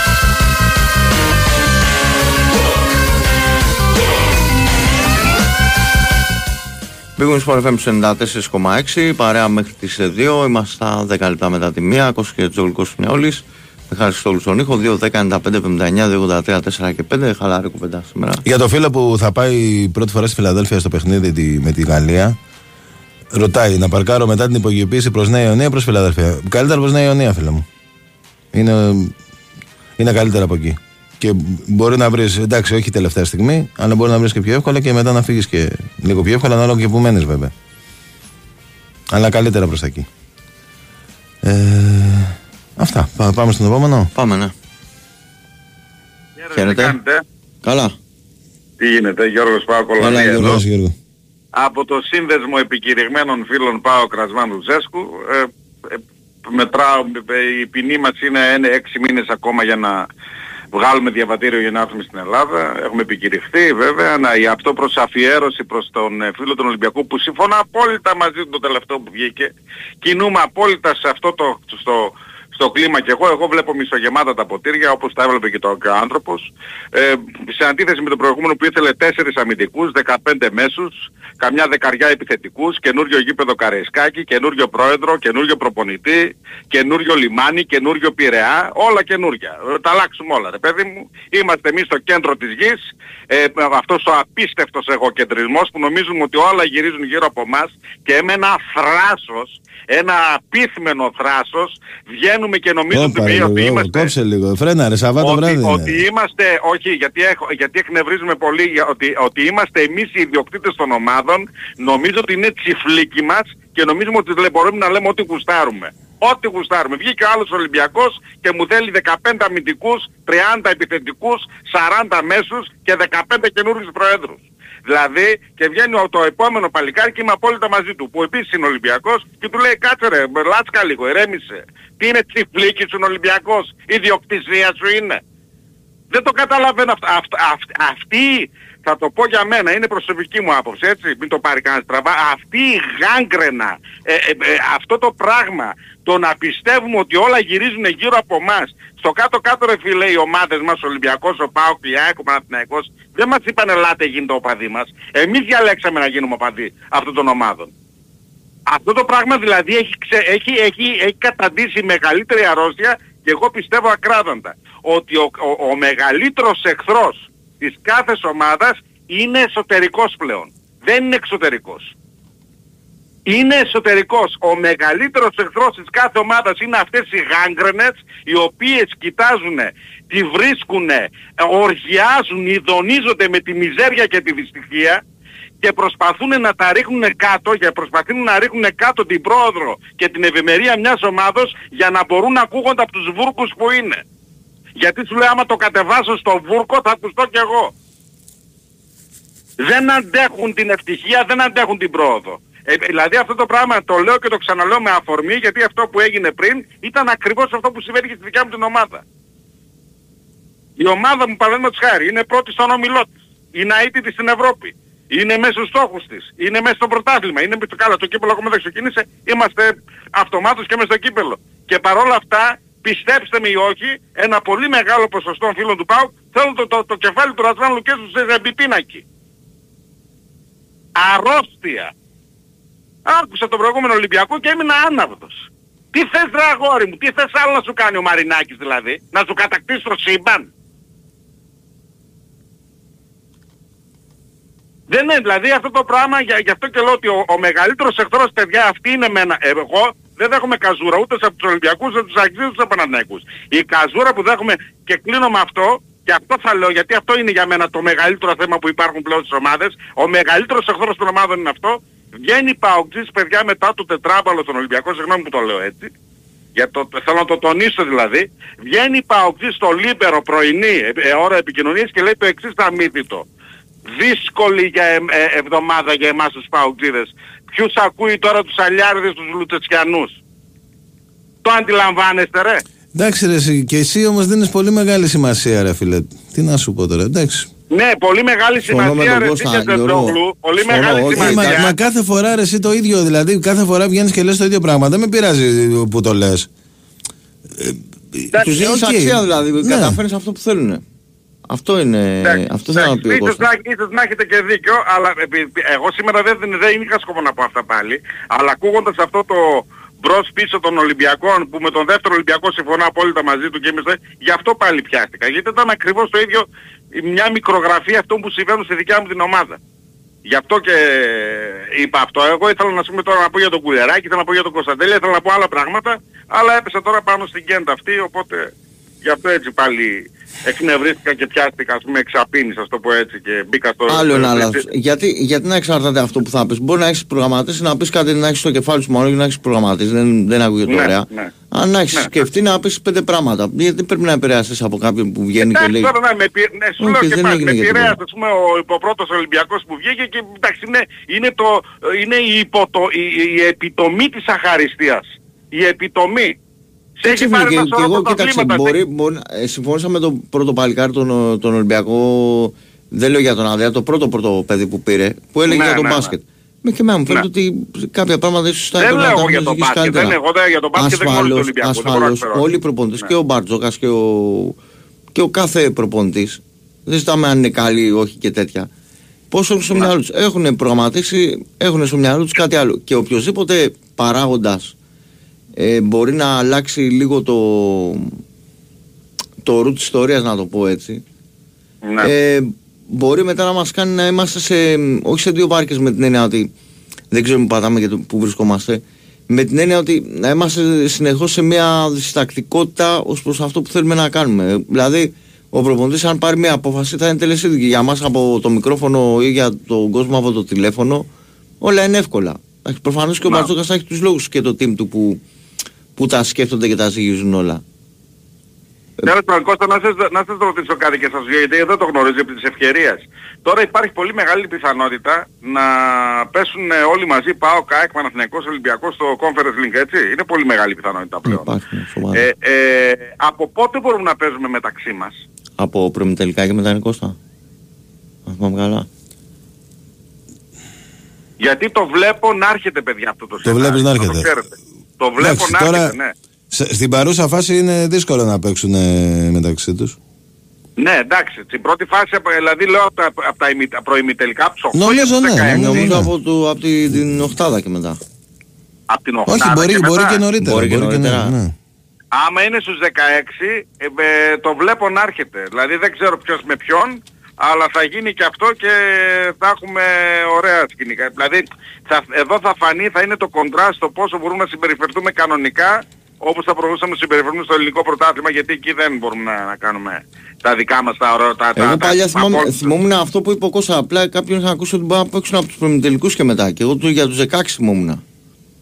Γι' αυτό θέλουμε, ε, άμα θέλετε ρε παιδιά, επειδή είπε, είμαστε μπερδεμένοι όλοι, α, κάποιος που να γνωρίζει ακριβώς το τι συμβαίνει, τους, του, τους, ε, πώς, είναι, πώς είναι ας πούμε οι, οι όροι και πώς είναι ακριβώς αισθημένο όλο το θέμα, να έχουμε μια καλή ενημέρωση για να ξέρουμε τι μας γίνεται. Γιατί είναι θολό το τοπίο και δεν ξέρουμε. Τώρα είναι στους 16, είναι στους 8, είναι στους 4. Δεν ξέρουμε. Στους 4 αποκλείεται. Ενώ εγώ ή στους 16 πρέπει να είναι στους 8. Κάτσε, κάτσε, κάτσε, κάτσε, κάτσε. Η UEFA σημαίνει πως ομάδες από την ίδια χώρα δεν θα μπορούν να κληρωθούν μεταξύ τους στη φάση των 16. Άρα, ναι, για φέτος ισχύει αυτό. Γιατί και εγώ θυμούμουν τους 16, αλλά έδειξε ότι σου απάντησα ότι στα, στα τελικά. Ε, βλέπω ένα από δικό σας κιόλας από το InPauk. Ναι. Ε, η παράλληλη UEFA σημαίνει πως ομάδε από την ίδια χώρα δεν θα μπορούν να κληρώσουν μεταξύ τους στη φάση των 16, κάτι που σημαίνει πως ΠΑΟΚ, Ολυμπιακός Παναθανικό και ΑΕΚ δεν μπορούν να τεθούν αντιμέτωποι μεταξύ τους εφόσον κάποια από αυτέ τι ομάδε ή και όλες που στο Conference League. Στους, άρα στους 16. Άρα δηλαδή από τους 8 και μετά. 8, καλά σου είπα εγώ στην αρχή. Σε αυτή τη φάση στην επόμενη δεν, μπορούμε, δεν μπορούν να κληρωθούν. Εγώ από τα, Όχι, απ τα... υπάρχει, υπάρχει 32-16. Έτσι όπως, όπως το γράφει, είναι σαν να λέει για αυτή τη φάση. Όχι, λέει εδώ για τους 16. Τι λέει θα υποβαστούν από το Europa League. Τέλος πάντων. Όχι, ε, λέει συγκεκριμένα, για το, 8, εντάξει, λέει συγκεκριμένα για το conference. Εδώ. Ναι, λέει όμως ότι υποβιβάζεται από το Europa League. Τέλος πάντων. Που βάζονται εννοεί ότι ναι. οι τρεις που είναι στο, στο Europa. Αυτό λέω. Ε, ε, υποβιβάζονται όμω στην προηγούμενη φάση. Εσάς, να σας πω κάτι, εσάς την άκρη πέρα στο Conference Link. Έχετε και τον τελικό εκεί στη Φιλαδέ, φαντάζεσαι, έχεις τελικό. Ε, δεν μου λες, α, πες ότι η ΑΕΚ μπαίνει στο Conference και φτάνει τελικό. Αλλάζει η έδρα; Όχι, Όχι ρε, τι λες. Στην Αθήνα κανονικά, δεν γίνεται. Ναι, ναι, γιατί κάτι λένε ότι άμα πέσει η ομάδα, ας πούμε, κάτι... Δηλαδή, Ποιοι το λένε αυτό, και... Μόνο στο κύπελο Ελλάδος γίνεται αυτό. Να το σωστό και αυτό. σωστό και αυτό. Οπότε είναι καλή ευκαιρία για όλους μας και νομίζω ότι εκεί, όλοι εκεί θα καταλήξουν. Εγώ αυτό πιστεύω. Ότι δεν νομίζω να μπορεί να, μπορέσει να, να, πάρει καμία ελληνική ομάδα τη δεύτερη θέση στο Europa League. Εγώ πιστεύω ότι όλοι θα πάνε στο conference και νομίζω ότι μας συμφέρει κιόλα όλους μας γιατί τους ίδιους βαθμούς παίρνουμε από κάθε γύρο, είτε στο Conference Base είτε στο Europa και θα βοηθήσουμε και την Ελλάδα στο ranking στην βαθμολογία. Σε άλλο, σε άλλο site που διαβάζω εδώ το γράφει πιο ξεκάθαρα. Ε, ε, το, το, τα γράφουν site του ΠΑΟΚ γιατί είναι ενδιαφέροντος λόγω του Conference του ΠΑΟΚ. Γι' αυτό το βρίσκω σε ναι, ναι, ναι, ναι, σωστό, σωστό. Λέει, σωστό. παράλληλη η UEFA σημειώνει πως ομάδες από την ίδια χώρα δεν θα μπορούν να κληρωθούν μεταξύ τους στη φάση των 16. Κάτι που ναι. δυνητικά μπορεί να ενδιαφέρει και την Ελλάδα, αφού ο Ολυμπιακός Παναθηναϊκός και ΑΕΚ μπορούν μαθηματικά να τερματίσουν στην τρίτη θέση των ομίλων τους στο Europa League. Ωραία. Πολύ ωραία. Έτσι όπως το γράφεις εδώ είναι λίγο πιο ξεκάθαρο, δεν είναι Κώστα; Πολύ ωραίο σενάριο. Οπότε από τους 8 και μετά και από το βλέπω... Από τους 8 και μετά, ναι, και εγώ αυτό είχα ακούσει. Πα, ε, σε προηγούμενα χρόνια θυμάμαι, θυμάμαι ότι σε κάποιες δουλειάρες μπορούσαν να παίξουν, ε, δηλαδή μπορεί να ήταν πριν το Είναι πολύ μεγάλη μας η ευκαιρία φέτος, πολύ μεγάλη. Από εγώ θέλω και όλες και τις τέσσερις ομάδες και στο Conference Link αν πέσουμε και οι τέσσερις ομάδες, ε, ε, ε, βλέπω σίγουρα μια ομάδα ελληνική στο τελικό, παιδιά, αν το ξέρετε. Σας το λέω από τώρα, γράψτε το. 18 ε, Νοεμβρίου πόσο είναι, θα το, θα, να το θυμάστε αυτό. Δεν ξέρω ποια θα είναι. Δεν ξέρω ποια θα είναι. Αλλά αν είμαστε και οι τέσσερις στο Conference Link, μια ομάδα ελληνική θα είναι στο τελικό. Εδώ θα είστε και θα το δείτε. Έγινε. Είναι πολύ μεγάλη ευκαιρία αυτή φέτος. Να είστε καλά, να είστε καλά, να είστε καλά. Καλή συνέχεια. Καλό βράδυ. Yeah. Παρακάτω. Χαίρετε. Καλησπέρα. Καλησπέρα. Καλησπέρα. Σ' ακούμε; Α, γεια σας Κωστίδες. Γιάννης Αμόχωστος. Γεια σου, Γεια σου Γιάννη. Γιάννης Αμόχωστος και παραλίμνη. Να το λέω και το παραλίμνη. Έξω, θυμάται κανένας ότι είμαι με το παραλίμνη; Τώρα που το λες, αμυδρά θυμάμαι λίγο, ναι. Και ο, ο άλλος ο Κωστής μίλησα και τρεις φορές τελευταίο καιρό μαζί του, πρώτα θυμάται, μην πειράζει, εντάξει. Την ομάδα το Παραλίμνι. Έλα ρε Κωστή. Εννοείται τι θυμάμαι τον Παραλίμνι. Ε, ναι ρε, φε, είπα σου το ξανά, ερώτησες μια ημέρα. Εννοείται. Ε, εντάξει, ok. Okay.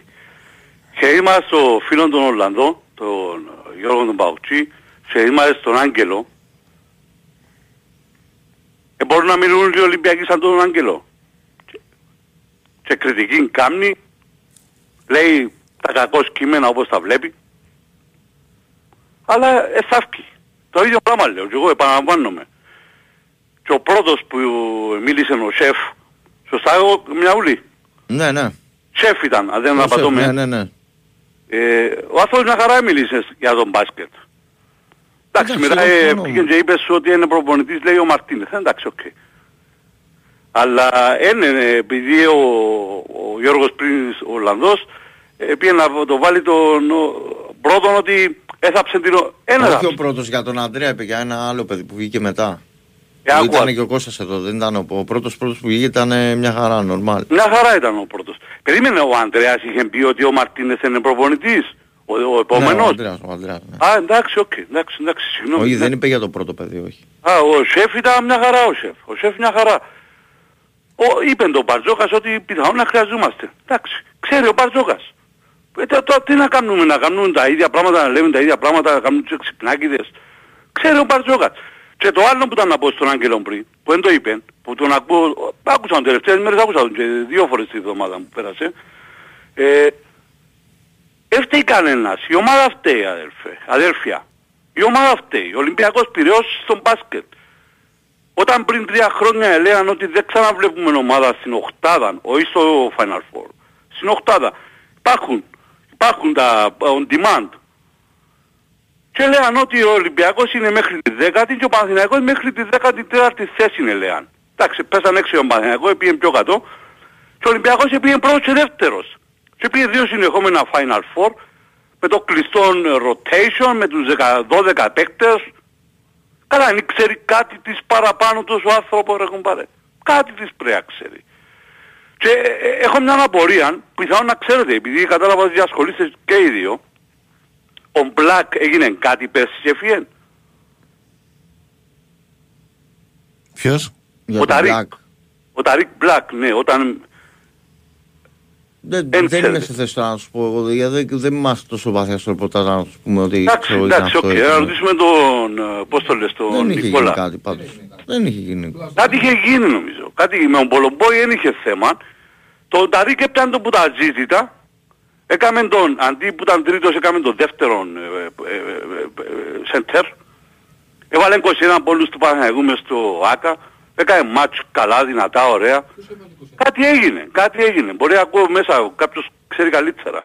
Όπως και να έχει.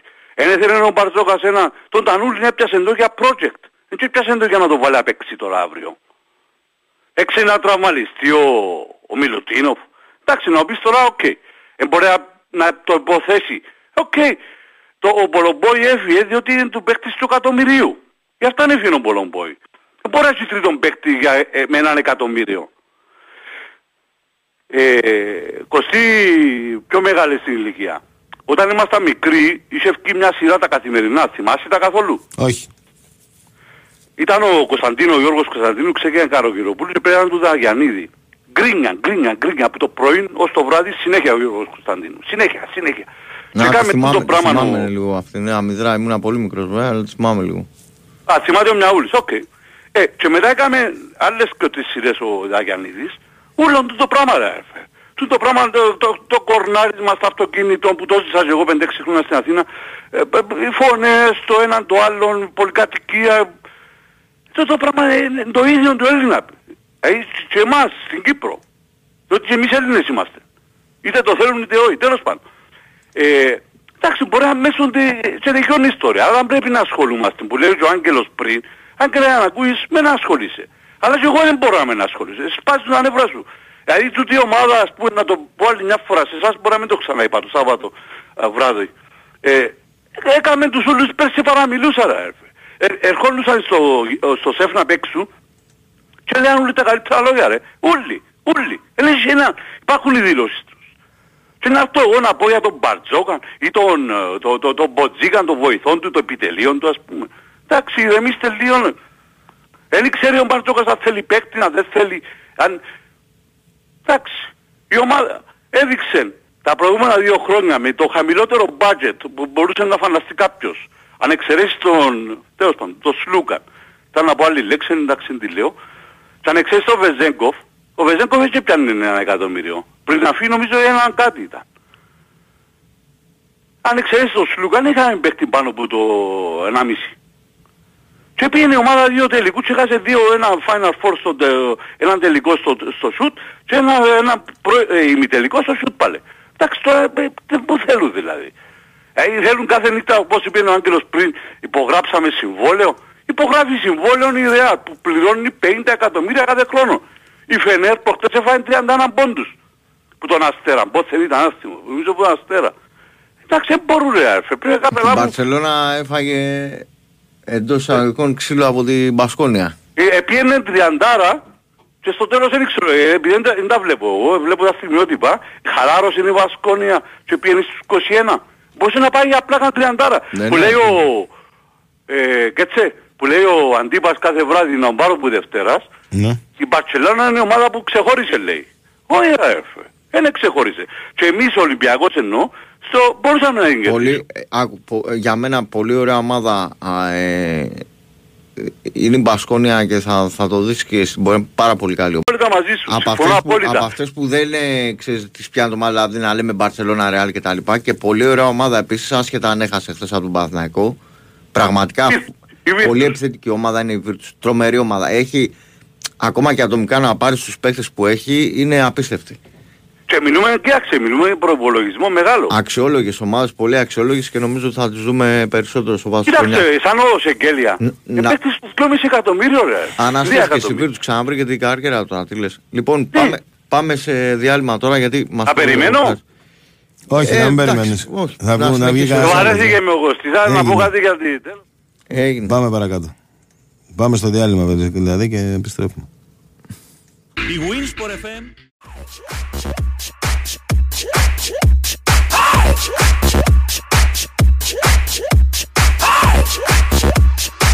Aoki Remix.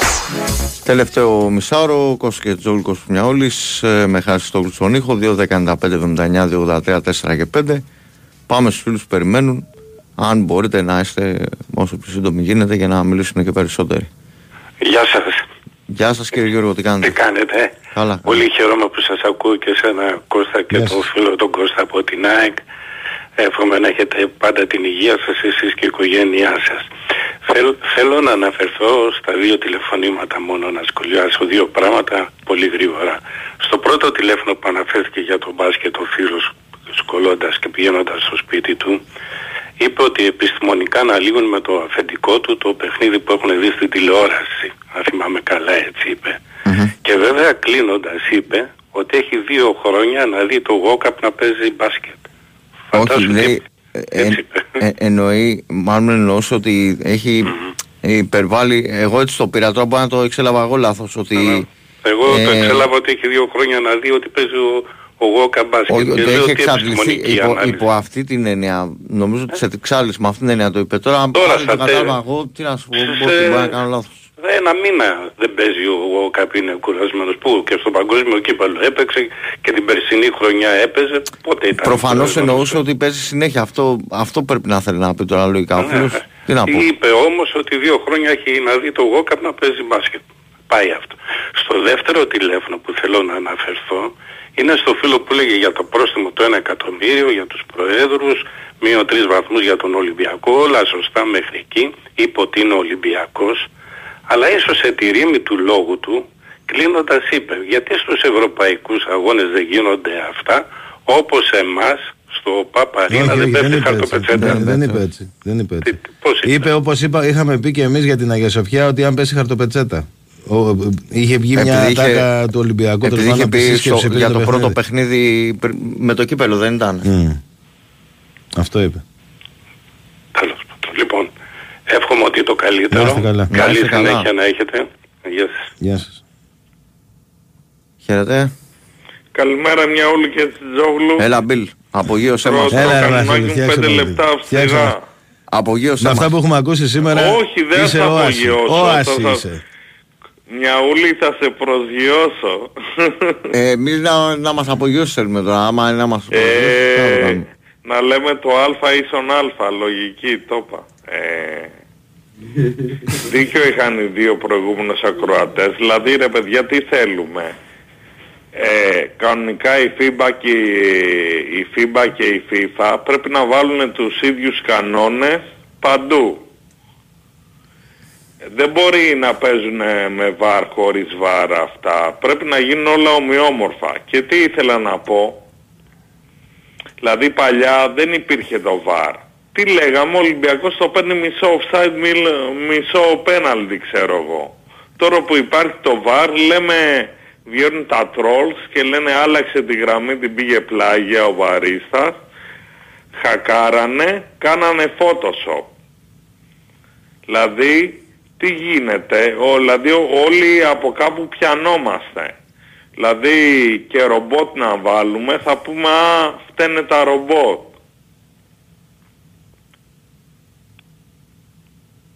Μας πέθανε λίγο τώρα. Ναι, θέλω να πω, παλιά στο μπάσκετ δεν υπήρχε pick and roll. Παίζανε όπως να είναι. Τώρα υπάρχει pick and roll, υπάρχει challenge, υπάρχει το ένα, υπάρχει το άλλο, υπάρχουν υποδομές. Τι σχέση έχει το επικέντρο, ρε φίλε, με το challenge; Λέω, ε, παλιά τους ε, βάζανε μέσα και παίζανε. Τώρα τους δείχνει το σύστημα ο προπονητής, σωστά και Τζετζόγλου. Όχι. Όχι. Ε, πάντα το μπάσκετ έτσι παίζονταν. ρε, εσύ.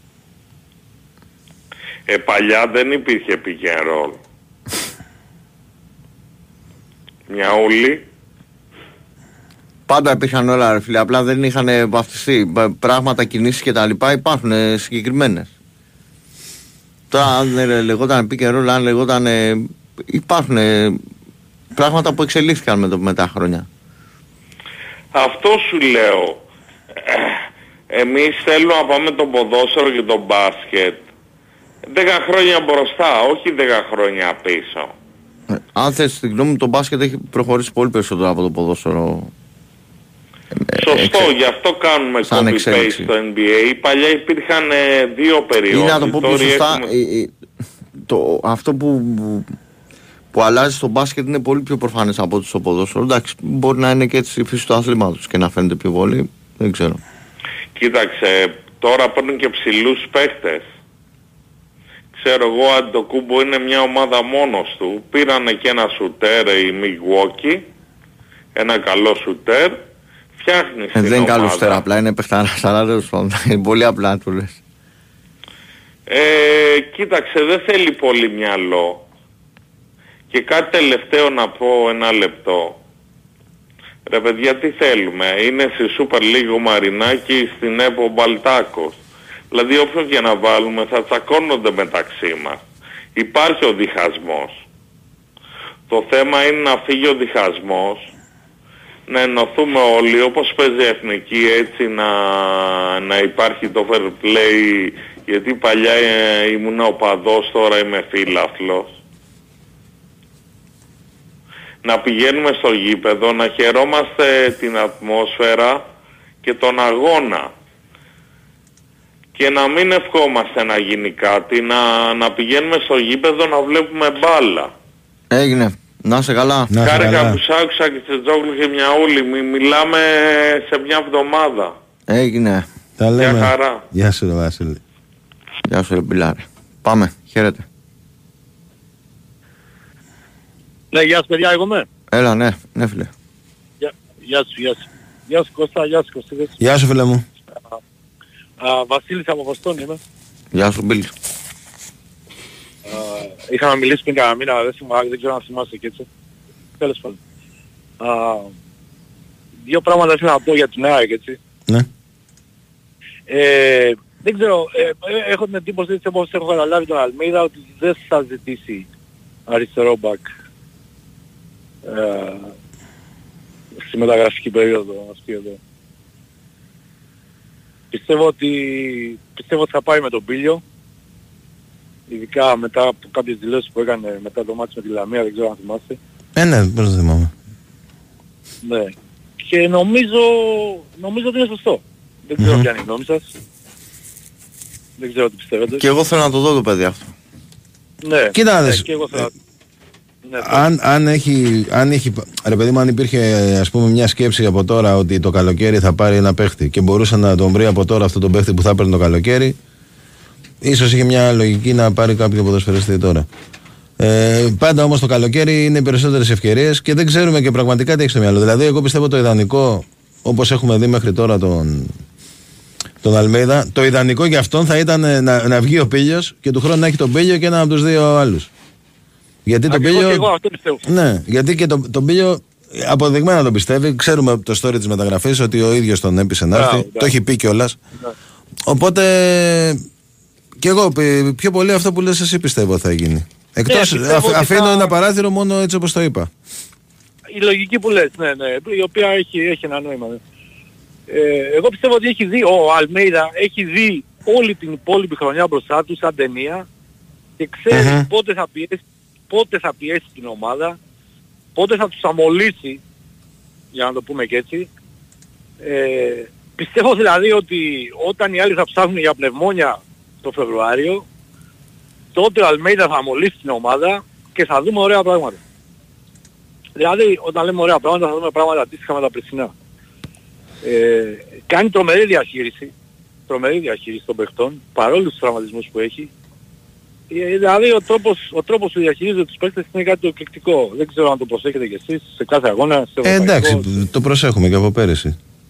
Ναι, ναι, ναι, μπράβο. Εννοείται αυτό. Ε, αυτό είναι και από τα μεγαλύτερα του έτσι όπλα.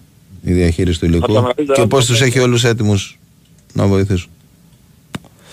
Εντάξει, τώρα είναι αυτό το κομμάτι τη σεζόν είναι το πιο δύσκολο. Λόγω της Ευρώπης έχει 10 μάτς παραπάνω από όσα πέρυσι. Από τον Αύγουστο εδώ μέχρι το, τα Χριστούγεννα. Ναι. Ε, και εγώ πιστεύω ότι έτσι όπως έχει δουλέψει η ομάδα μέχρι του χρόνου, μέχρι του χρόνου εννοώ το 24 δηλαδή, όχι το επόμενο πρωτάθλημα, Ναι, ναι.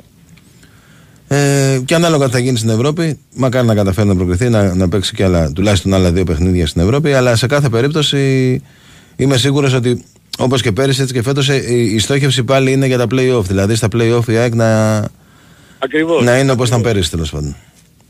Πέρυσι να θυμίσουμε είχαν 7 νίκες στα playoff είχε- και είχε τρεις ισοπαλίε που στις δύο είχαν και θυμάστε τα προβλήματα που υπήρχαν στην ομάδα τότε με Ναι, ναι. ασθένειες και τα λοιπά. Α, α, Σε κάθε περίπτωση πάντως στα play-off ήταν η καλύτερη ομάδα αυτό όλοι το είχαν παραδεχθεί. Ε, ναι, νομίζω μακρά, ναι, δεν, δεν νομίζω να το αμφισβητεί αυτό κανένας. Ε, αυτά ήθελα να πω για την ΑΕΚ. Ήθε, ήθελα να σε ρωτήσω Κώστα κάτι, ε, έχει περάσει λίγος καιρός βέβαια, αλλά δεν μπορούσα να πάρω τηλέφωνο. Ναι. Ε, το, το, το Βαλτιμόρ ήταν εσύ πώς προέκυψε, έτσι σαν εμπειρία ή σ' αρέσει το φούτμπολ; Μ' αρέσει το φούτμπολ.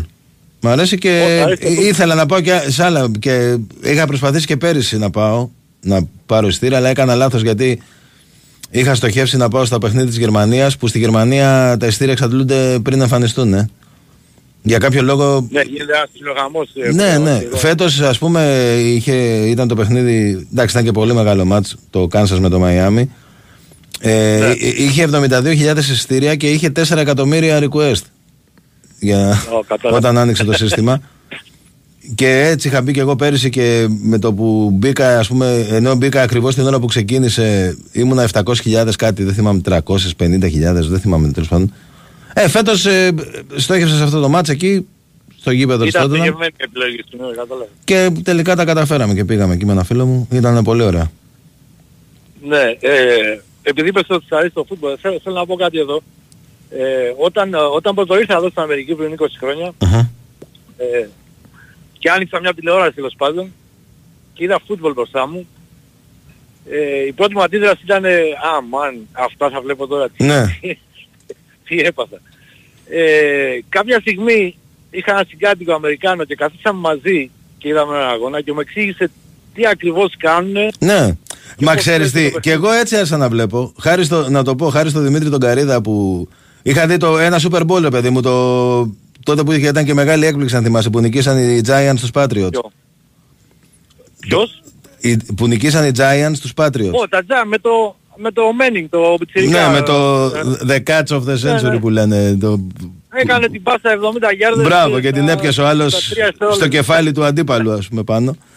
Είχα δει αυτό το θυμάμαι μάτσο. καλά, Αυτό, αυτό γιατί- ήταν το πρώτο μου παιχνίδι που είδα, ρε παιδί μου. Γιατί εκείνη τη μέρα νομίζω, αν δεν Ναι, κάνω ναι. λάθος, παίζαμε με τον Ολυμπιακό, είχαμε χάσει. Δεν με έπαιρνε και ο ύπνος.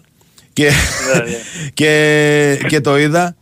Ε, Είχε μαζί του έναν, δεν θυμάμαι τώρα το όνομά του, ε, ένας ε, Ελλην- ε, Κύπριος, ήταν πρόεδρος σε μια ομάδα μπάσκετ, στη- δεν θυμάμαι τώρα σε ποια, και ήταν ε, και αυτός έτσι. ε, είχε ζήσει πολλά χρόνια στην Αμερική και εξηγούσε. Οι, οι, οι, οι βασικοί κανόνες είναι πολύ απλοί. Δηλαδή μπορεί να το παρακολουθήσει πολύ εύκολα αυτό το παιχνίδι. Βέβαια είναι απλή. ναι. Και, και από εκεί έτσι άρχισε να μ' αρέσει, εντάξει. Και, και, πολλοί- και ένας άλλος φίλος που έχω Έλληνα, ε, που, ε, Έλληνας της Αμερικής που ήταν 30 χρόνια στην Αμερική, ας πούμε. Ε, και αυτό σαν και σένα. Δηλαδή, όταν πρωτοπήγε, είχε την ίδια αντίδραση Και μετά αυτό ήταν το άθλημα που έβλεπε πιο πολύ από όλα, ας πούμε. Στη... Εγώ, εγώ να σου πω Κώστα, όταν κατάλαβα τους κανονισμούς και πώς παίζεται αυτό το παιχνίδι, έφαγα κόλλημα μεγάλο. Δηλαδή, Ναι. σου μιλάω αυτή τη στιγμή, ε, υπάρχουν περιπτώσεις που ε, όταν παίζει ΑΕΚ ένα εύκολο παιχνίδι, Ναι. ΑΕΚ Πανσαραϊκός, ΑΕΚ Λαμία και στο άλλο κανάλι έχει football, Βλέπεις το ε, φούτμπολ. κοιτάω το football. Ναι, και γυρίζω και κοιτάω το σκορ όταν μπαίνει γκολ στην ΑΕΚ. Ε, Δεν σου κάνω πλάκα. Ναι, σε καταλαβαίνω, σε καταλαβαίνω. Είναι καταπληκτικό, είναι καταπληκτικό παιχνίδι. Έχει τρομερή τακτική, έχει, είναι δηλαδή... Καλά, σε καλά τακτική βέβαια είναι, τρόπος. είναι πολλά, μπρο- πολλά χρόνια μπροστά ρε, εσύ. Και, Πολλά και, χρόνια και αν, αν ψάξεις το Google και αυτά, έχουν, υπάρχουν προπονητές που έχουν ε, του κανονικού ποδοσφαίρου που ε, έχουν. Πώς να σου πω, ρε παιδί μου, πάρει κάποια πράγματα. Ναι, ναι, όσο και αν αυτό ξεσκόνες, φαίνεται περίεργο. Είναι πράγματα, όντως. Ναι, ναι, ναι, είναι, είναι γεγονός αυτό, είναι γεγονός. Ε, το, αυτό το πράγμα που λες το θυμάμαι, γιατί ε, εδώ στη Βοστόνη ε, τα, τα πέτρια τους έχουμε εμείς. Μμμ. Εντάξει, το θυμάμαι, ήταν μεγάλη... Ήτανε μεγάλη- σοκ, ρε, εσύ, αφού θυ- θυμάμαι τότε μετά. Ήταν τεράστιο φαβορή. Δηλαδή πε- πρέπει να, από όλα τα Super Bowl που έχω δει πρέπει να είναι το μεγαλύτερο φαβορή. Νομίζω ήταν Νομίζω- αίτητοι, είχαν πάει. Η- Είχαμε πάει 16-0, ναι. Μπράβο, 16-0. μπράβο, το θυμάμαι. Ναι, ναι. Είχαμε πάει 16-0, ήταν η μόνη χρονιά που πήγαμε 16-0. Ναι, και, και έχουν πάει τα πέτρια τα άλλα που ήταν φαβορή, ξέρω εγώ, πολύ πιο δύσκολα και χάσαν αυτό. Ναι. Ναι. Δεν το περίμενα κανένας. Και, και, ε, δύο φορές που τους είδα να χάνουν ήταν από το, από το New York. Δεν θυμάμαι άλλο, μάτς, άλλο Super Bowl να, που έχω δει να Ναι, χάσανε. χάσαμε δύο φορές από το, από το Manning, χάσαμε δύο φορές. Ναι, ναι, τρομερό. Ναι. Τρομερό. Χάσαμε δύο φορές. Και ο καλός υποτίθεται είναι ο αδελφός του, έτσι. Ο αδερφός του, ναι, Ναι. ο Peyton. Όχι υποτίθεται, είναι, αλλά και αυτός Είναι, εί- ήταν πάντως... ή- ή- Ήταν ομάδα με ψυχή το, ε, οι Giants. Πάντα είναι. Τα Ναι. Giants πάντα είναι, είναι ομάδα που δίνουν τα πάντα. Ναι, Είναι- ναι, είναι ναι. Ή- Ήταν, ε, σου λέω. Ωραία. Απλά εδώ είναι- είναι τόσο δύσκολο να δεις αγώνα εδώ πέρα. Δεν σου κάνω πλάκα. Δηλαδή ε, εδώ στα Patriots, άμα θες να πάει να πάρεις διαρκείας, που είναι ο, ο μόνος τρόπος για να δεις αγώνα. Ε, δηλαδή άμα πας τώρα να κάνεις εγγραφή, σε κάνουν εγγραφή για το 2027. Μμμ. Και φαντάζομαι πρέπει να Δηλαδή, πουλήσεις, πρέπει να πουλήσεις και κανένα δωμάτιο από το σπίτι για να το Και πάρεις. κάνανε προ. Ναι, κα- εννο, εννοείται αυτό. Ναι, εννοείται. Λοιπόν, ε, δηλαδή είμαι 20 χρόνια. Μα δεν είναι, έχω δει- νομίζω είναι, μα όλα τα παιχνίδια όλη τη σεζόν δεν είναι sold out. Έτσι νομίζω. Είναι όλα. Όλων των ομάδων, Ναι, όλες. ναι. Απλά εντάξει, οι Πάτρε- οι Patriots είναι παραπάνω, εννοείται. Λόγω... Ναι, οι οποίοι παίζουν στο Foxborough, εκεί που είχε παίξει η εθνική, αν θυμάσαι. Ποιο από όλα τα μάτς είχαν παίξει εκεί. Ε, με, τη, με την Αργεντινή. Με την Μμμ, Αργεντινή είχαμε. μμμ, μμμ. Το Foxborough. ναι. Όχι βέβαια, είναι, όχι βέβαια στο ίδιο γήπεδο, τον κρεμίσανε και χτίσαν άλλο, Α. αλλά ακριβώς στο ίδιο σημείο. Είναι, είναι όπως, όπως ε, η Αγία Σοφιά. Δηλαδή, Ναι, κατάλαβα. Το γκρεμίσα και φτιάξαν καινούριο. Ναι, ναι. Ναι, είναι πιο μοντέρνο, πιο... Ναι. Σου λέω, στα 20 χρόνια που με εδώ έχω δει 5 αγώνες. Και αυτά από Ναι. φίλους που δεν πήγανε με διαρκή. Άρα ε, είμαστε 5-1, καλά είμαι εγώ. Κάπως έτσι. Ε, Απλά ο τρόπος εδώ που το παρουσιάζουν το φούτμπολ στην τηλεόραση είναι, είναι το κάτι άλλο. έχω Δηλαδή, δει, έχω δει ρε εσύ. Ήμουνα, ε, ε, ήμουνα και συνδρομητής τη, τη χρονιά που ήμασταν ε, ε, γάμα και β' εθνική, τις δύο χρονιές ήμουνα και συνδρομητής γιατί επειδή παίζαμε σταθερά και παίζαμε μεσημέρι πολύ γιατί τώρα δεν έχει νόημα, κατάλαβες. Παίζει ΑΕΚ Ναι, ναι, δύσκολα να, να δω παιχνίδι Κυριακής. Ενώ τότε ήταν, ε, ήταν πολύ ωραίο και έβλεπα και το Red Zone, πώς το λένε αυτό. Ε, Φανταστικό. Ω, ήσουν στο Red Zone, ναι, αυτό, Ναι. είναι, αυτό είναι το καλύτερο. Είναι Ναι, σαν ναι. να έχεις λεπτό προς λεπτό. Ναι, τους ναι. αγώνες, Και, και ο τρόπος ρε παιδί μου που το παρουσιάζουν και το αναλύουν, παρότι. Ε, είναι τρομερό. εντάξει, δεν, δεν, δεν ξέρω τόσο καλά αγγλικά όσο εσύ, ας πούμε. Ε, Ναι. Το καταλαβαίνεις ακόμη καλύτερα το παιχνίδι. Είναι, ε, οι, οι, οι αναλυτές που έχουν στην τηλεόραση είναι εκπληκτικοί. Ναι, ναι, είναι, είναι αυτό που σου λέω, είναι πολύ δύσκολο να πας στο γήπεδο, αλλά δεν σε πειράζει, γιατί αυτό που βλέπεις στη τηλεόραση σε καλύπτει Ναι, ναι. 100%. Ναι, ναι, και, και η συνδρομή δεν είναι πολύ ακριβή. Όχι, όχι, Ναι, όχι, ναι. όχι, κα- Δηλαδή εγώ τώρα να, να, να πω την αλήθεια παρότι και πέρυσι ας πούμε η Κοσμοτέ έδειχνε το Super Bowl ε, το αγόρασα και το είδα από το Αμερικάνικο γιατί ε, μ' αρέσει πιο είναι πολύ. Καλύτερη, Ναι, είναι καλύτερη παραγωγή. χωρίς να θέλω να θίξω τα παιδιά που το μετέδιδαν εδώ. Ε, Όχι, όχι. ε, παιδί μου είναι όλο αυτό, ακόμη και οι διαφημίσεις ας πούμε. Μπράβο, ναι, οι διαφημίσεις του Super Bowl είναι, είναι κλασικές εδώ. Ναι, ναι. Ε, τώρα έχουν βγει και άλλες πλατφόρμες και είναι ακόμα πιο φθηνό, δηλαδή με 9 δολάρια βλέπεις το Red Zone, καταλάβεις κάτι τέτοιο. Μμμ. Ναι. Όχι, εγώ είχα Τώρα, ετήσια. πλέον Και νομίζω για, για την Ευρώπη εί- είχε, μια, είχε καλή τιμή. Δεν θυμάμαι τότε. Ήταν 100 ευρώ το χρόνο, κάτι τέτοιο. Ήταν πολύ καλή τιμή. Όχι, ετήσια, ναι. Ναι, ναι. Ε, τότε που τώρα είχα που λέμε πάρει. για Και το Super Bowl το κάνουν προσφορά ένα ευρώ στην Ευρώπη. Τη μέρα του αγώνα το κάνουν ένα ευρώ. Και ε, ε, γι' αυτό από εκεί το, ναι. το παίρνω. Ε, τώρα που λέμε για πλατφόρμες, ήθελα να πω, να προτείνω μάλλον, Μμμ. ε, να δείτε οπωσδήποτε τον Beckham. Ε, το έχω δει τη μέρα που βγήκε ρε, εσύ. Ω, το είδες αμέσως. Ε, καλά, εννοείται. το περίμενα. θα δεις. Ε, είναι- είναι καταπληκτικό, είναι καταπληκτικό. Όντως. Όπως είναι όλα τα, τα αθλητικά documentary του Netflix. Όντως, Είναι- είναι όντως. όλα κα- Είναι τρομερά. Ε, Έχεις στα δίκιο. τι του αθλήματος, από τέννις μέχρι... Ναι, ναι, όντως. Ε, Όπως και το να είπες, πούμε από, κάτι άλλο από εδώ, τέννις, από γκολφ, ότι Ναι, ναι, ναι. αξίζει να το δεις. Και να πούμε και κάτι άλλο εδώ, ότι στο παιχνίδι αυτό που αποβλήθηκε το περίφημο Beckham, ήταν και ο Ματίας και ο Ρώα βασική. Ε, ναι, ρε, εννοείται. Ωραίο έκρινε και το παιχνίδι. Στα πέναλτι. Μπράβο. Έπιασε και πέναλτι.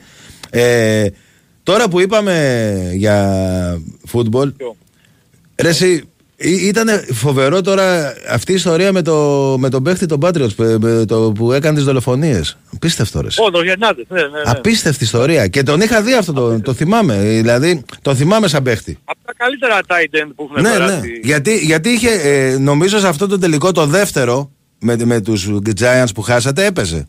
Και πρέπει να έχει κάνει και touchdown σε αυτό το τελικό. Αν θυμάμαι Κοίταξε, καλά. εδώ ήταν ένα, για την κοινωνία εδώ πέρα ήταν ένα σοκ.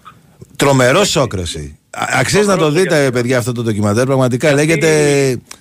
Ντα- Για το, είναι για το Χερνάντες. Αν πατήσει Χερνάντες τέλος πάντων στο, σε- στο ψαχτήρι του Νέλφ θα το βγάλει. Δεν θυμάμαι ακριβώς τον τίτλο, πώς είναι. Γιατί τον βλέπεις, τον βλέπεις Κυριακή, ξέρω εγώ, να σκοράρει touchdown και να πανηγυρίζει. Ρε παιδί μου, είναι, εντός, είναι ενώ τι- την για, προηγούμενη για να μέρα- καταλάβουν και αυτοί που ίσως δεν καταλαβαίνουν τι λέμε τώρα, είναι σαν να δεις, ας πούμε, τι να σου πω τώρα. Ε, το Σοάρες, ας πούμε, της Καλά, ναι. Μπαρσελώνα, να έχει σκοτώσει τρεις ανθρώπους. Είναι απίστευτο ρε εσύ. Να σου πω εγώ κάτι ρε παιδί μου τώρα. Είναι σαν να δεις τώρα το... Ε, ποιο να σου πω, το, τον Πινέδα να σκοράρει με τον Πάοκ την Κυριακή και την προηγούμενη μέρα να έχει σκοτώσει ένα. Ναι, εντάξει, απλά είπες τον Πινέδα εσύ τώρα. Εντάξει, απλά, εγώ, το εγώ μυαλό, είπα ρε. γιατί... Ε, ε, είπα το, ας πούμε, το Σοάρες όταν έπαιζε στην Πάρτσα γιατί ήταν πολύ μεγάλο όνομα. Δηλαδή, στο... Ναι, εγώ, εγώ σου είπα, Ναι. εγώ σου είπα Πινέδα, ξέρεις γιατί, για να στο φέρω πιο κοντά σου Ναι, γιατί ναι. σε εμάς. Μπράβο, Εδώ- για το σοκ ενός που είναι και ο παίζουνε- παδός του New England, ναι, σωστό. Μπράβο, γιατί τα Patriots παίζουν εδώ, μισή ώρα από το σπίτι μου το γήπεδο, καταλάβεις. Λοιπόν, γι' αυτό σου λέω, ήταν τρομερό σοκ για μας. Δεν μου λες, και όταν άρχισε, όταν άρχισε να, να, να βγαίνει αυτό ρε παιδί μου, το πίστεψε κανείς ότι μπορεί όντως να είναι αυτός; Όχι, όχι. Ναι, ναι. όχι. Έτσι, Το λέω. έτσι, έτσι πίστευα και εγώ. Δηλαδή, θυμάμαι τον πρόεδρο της ομάδας, Τον Kraft. Ναι. ναι, που στην αρχή, ξέρεις, δεν το στήριζε. Είχε αμφιβολίες. Ναι, και, αλλά μετά Είχε σο, αμφιβολίες. σοκαρίστηκε και αυτός. ρε εσύ. Ναι, ναι, ναι. Και τον άλλο το. και θα το κλείσουμε γιατί θα, σε λίγο θα μας βρίσουν. Ε. Ε, το άλλο το παιδί, ο άλλος ο Τάιντεν, πώς το λέγανε, ρε, εσύ, που είχε το όνομα ε, Πολωνός ήταν κάτι τέτοιο. Ο Κρακόφσκι. Μπράβο. Τρομερός παίχτης κι αυτός. Τρομερός. Και- Και... Έκανε μαζί με τον Brady στα, στο Tampa αυτή. Τρο, τρομερός, τρομερός παίχτης.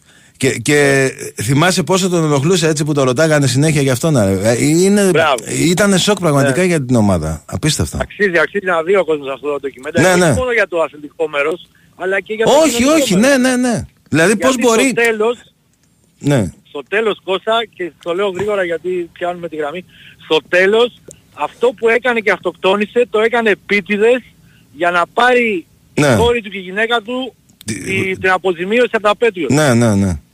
Γιατί υπάρχει ο νόμος εδώ πέρα Ναι, ναι, ναι. που λέει ότι άμα, άμα χάσεις τη ζωή σου ξέρω εγώ κλπ. Μόνο όταν είσαι καταδικασμένος, μόνο τότε η γυναίκα σου Δικαιούται αποζημίωση. δικαιούται. Και θα το δεις αυτό στο τέλος του ντοκιμένταρι. Το, έχεις δει. Το είχα δει, ρε, πώς δεν το είχα να δει. ρε. Μα ήταν συγκλονιστικό, το έχω δει δύο φορές, όχι μία.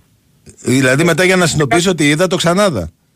Τέλος πάντων, λοιπόν, έγινε φίλε γιατί λοιπόν, μιλήσαμε Κώστα, κάτι πολύ. τελευταίο, κάτι τελευταίο να μην σε, γιατί θα σε χάσω. Σου έχω κάνει ένα αίτημα στο facebook, δεν ξέρω αν το τσεκάρεις, για να μπορούμε να τα λέμε και από εκεί. Το επίθετο, Βασίλης, ε, Βασίλης Βασίλης λέγομαι και στα δύο. εντάξει, εντάξει ρε Βασίλη Βασίλη. Θα το δεις. Έγινε, Θα το δεις. έγινε, Μπίλη. έγινε, έγινε, να είσαι καλά. Άντε, γεια. Πάμε και στον τελευταίο. Έλα, είμαι ο τελευταίος. Ναι, Ναι.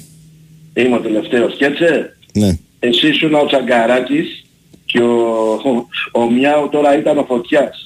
Εσύ δεν το είδες, ρε φίλε 15, αν δεν ήταν ακάρας, όχι ότι ήταν ακάρας το παιδί, από, από, τη- από απ' έξω, αλλά είχε και ωραίο λόγο, τεκμηρίων εκεί η Αλμέιδα. 17 λεπτά ρε μπαγάσα. Πω, πω. Εσείς ο Τσαγκαράκης δεν το είδες. Εντάξει, πέρα, σήμερα το ήταν Παυλόπουλο. αραιά μου, ρε. Παρασύρθηκα, ρε φίλε. Όταν Παρα, είπα, παρα- ρε. παρασύρθηκα. Έτσι Ε, αλλά ακούμε, ναι, μάθαμε λίγο για το φούτμπολ. ομολογώ, παρασύρθηκα. Πάμε παρακάτω. Πολύ γρήγορα τώρα. Πάνω σε, σε συνέχεια του Πάντως προηγούμενου. αυτό και σαν, και σαν νομικός αξίζει να το δεις αυτό το ντοκιμαντέρ που Ναι, είπα τώρα ναι, στο σωστά, τέλος. όχι το- Ρε φίλε, πραγματικά αυτά που λέγει για το έργο του Αλμέιδα δεν είναι και τι, πόσο τεκμηριώνει το λόγο σου. Θέλω να πω κάτι παιδιά, πέρα από τα, τους αριθμούς, ε, όλοι θα έχουμε διαβάσει ή πιο πολύ, ότι η ΑΕΚ σε σχέση με πέρσι έχει ένα βαθμό λιγότερο. Το θέμα δεν είναι εκεί. Και σαν απόδοση, εγώ θα σταθώ, μια και δεν έχω και πολλή ώρα, πέρσι, το έχω ξαναπεί και πέρσι και το λέω και φέτος και θα μου μείνει αυτό. Η ΑΕΚ ήταν υπερηχητική, φανταστική, δεν ξέρω τι άλλο χαρακτηρισμό να δώσω. Στο παιχνίδι με τον Άρη στο Χαριλάο, που ίσως ήταν και το πρώτο πολύ καλό που είχαμε πάρει στην πλάκα μας και στο, ξέρεις ποιο, το 0-2. Και στο, με τον Ολυμπιακό το πρώτο ημίχρονο ειδικά. Το, στο 0-0. Δηλαδή εγώ αυτά ξεχωρίζω, είχαμε και άλλα καλά παιχνίδια, αλλά αν μου πεις δύο είναι αυτά. Φέτος λοιπόν, μ' ακούτε, ε, Ναι, ναι, κανονικά Δημήτρη. φέτος είναι με την Brighton λόγω πολλών ειδικών συνθήκων, με τρομερές ενδείξεις, η Brighton μέχρι τότε το κάτι άλλο λέγαμε να κάνουμε το σταυρό μας. Ένα λοιπόν αυτό και ένα φιλοφόρο από, αυτό, από το φετινό Παναθηναϊκό, που κατά κοινική ομολογία είναι βελτιω- πιο βελτιωμένος από πέρσι, βελτιωμένος σε σχέση με πέρσι μάλλον, πέρασε από πάνω του πραγματικά, το είπαν και οι Παναθηναϊκοί. Δηλαδή φέτος η ΑΕΚ, εγώ νομίζω αυτό το σκρό μας αδικεί στην εφόρα φέτος. Ε, δηλαδή, εντάξει, δεν θα σου πω αν είχες Γκαρσία εκείνη τη μέρα, οι ίδιοι Παναθηναϊκοί... Είχες τον Ναι, Γκαρσία. Έπαιξε τον Γκαρσία, ρε. Όχι, μία φάση μόνο λέγανε για τον Γαλανόπουλο, αυτό δεν είχαν και τίποτα άλλο να βρούνε, ακόμα και ο πιο έτσι ακραίος. Ο Γκαρσία ήταν. Έπαιξε πάντως τον Α, Γκαρσία. έπαιζε, έπαιζε, δεν ήταν και στα γκολ, συγγνώμη, συγγνώμη, ήταν και στα γκολ. Δεν είχε βάλει γκολ, αλλά έπαιξε. Η εμφάνιση, ρε παιδιά, ήταν, και, ήταν στις φάσεις λέω, και τις δύο. Και στις δύο φάσεις, τον γκολ. Αν θυμόσαστε. Τώρα που μου θύμισες, εγώ έκανα λάθος. Ήταν και στα δύο γκολ μέσα και πολύ μέσα. Το πρώτο αυτό στο φτιάχνει, με το σταμάτημα, με το έτσι, στον Τζούμπερ, και το άλλο είναι, δεν είναι μέσα στο συνδυασμό Πινέδα, ε, πώς το λένε, Πιζάρο, Λιβάι, Πιζάρο, Πινέδα. Για θυμηθείτε. Ο Πιζάρο δίνει την πάση στον Τζούμπερ και ο Τζούμπερ τη γυρίζει. Παιδιά είναι και ο Γκαρσίας. Την κατεβάζει ο Γκαρσίας. Ναι, στην την Ελλάδα, κατεβάζει ο ναι. Γκαρσίας στην Ναι, ναι, αρχή. ναι, ναι. Το ε, είπε τους τρεις τελευταίους. Θέλω να πω, θέλω να πω, ε, μετά έχουμε κάνει μια τρομερή ανατροπή στο Βόλο, με αποβολή. Δηλαδή και σαν θέαμα, παρόλες τις αντιξοότητες και τους τραυματισμούς φέτος, ε, δεν υστερεί η ΑΕΚ. Τώρα, σε σχέση με αυτά που λέει το Παλικάρι, ότι θα αμολύσει την Α- θα λυθεί η ΑΕΚ αργότερα, αυτό είναι προφανές. Και όταν θα έχει και τους πιο πολλούς, αλλά λέω ότι ε, φέραμε την καταστροφή, αλλά και σαν θέαμα, ας πούμε με τον ΠΑΟΚ, ανεξάρτητα από το σκορ και που λένε που τι έκανε Ρε ο Μίτσο, ΠΑΟΚ, στο τέλος του πρώτου γύρου θα κάνουμε τα ξέρεις για ποιο λόγο. Γιατί... όχι εγώ λέω και σαν απόδοση, γιατί Ναι, πολλοί πρόσεξε, λένε, α, δεν άκου, είναι άκου, άκου, περσινή θα σου πω ΑΕΚ, για, για καμία το σχέση. βαθμό, για το Καμία μείον ένα σχέση. και τα λοιπά, για να δεις ότι όλα είναι σχετικά. Φέτος έχουμε κάνει τρεις ισοπαλίες, μία, μία ήττα δεν, έχω- δεν έχει γίνει. Από την ΑΕΚ, Δεν από, το- από τον κοστίζει Όφη για το και τρεις θέαμα, ρε ισοπαλίες. φίλε.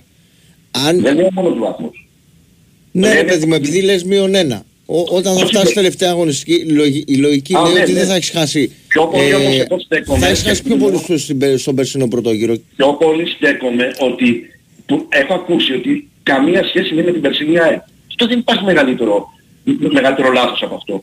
Πού, Ρε γιατί εσύ αυτά κάθε οι πρωτάθλημα είναι διαφορετικό, μην κάθεσαι και, και ασχολείσαι με τέτοια Όχι, είναι πράγματα. την εικόνα της ομάδας λέω. Έχει μια συνέχεια με πέρσι. Τι με νοιάζει Και που είναι το, και το αυτό- αποτέλεσμα μετράει. Στο τέλος τι εικόνα. Εδώ η Άκη το στα μάτια που αποτέλεσμα- έπρεπε να παίξει ωραία έπαιξε. Εντάξει, Το τώρα αποτέλεσμα το έχουμε πει. Εγώ αυτά επειδή το μπορούσε. έχω πει και έχω δεσμευτεί ο Κέτσε ξέρει που μου λέει πάρα και μισθό ίσως, θα το πάρουμε αρκετά πιο εύκολα από πέρσι το πρωτάθλημα. Έγινε και, μα- και με αυτή ήταν η τελευταία σου κουβέντα να πω σε κάποια παιδιά που έχουν ερωτήσει ότι το ντοκιμαντέρ που λέγαμε το φίλο ο αγγλικός τίτλος είναι Killer Inside the Mind of Aaron Hernandez και ο ελληνικός αν θυμάμαι καλά είναι στο μυαλό του Aaron Hernandez.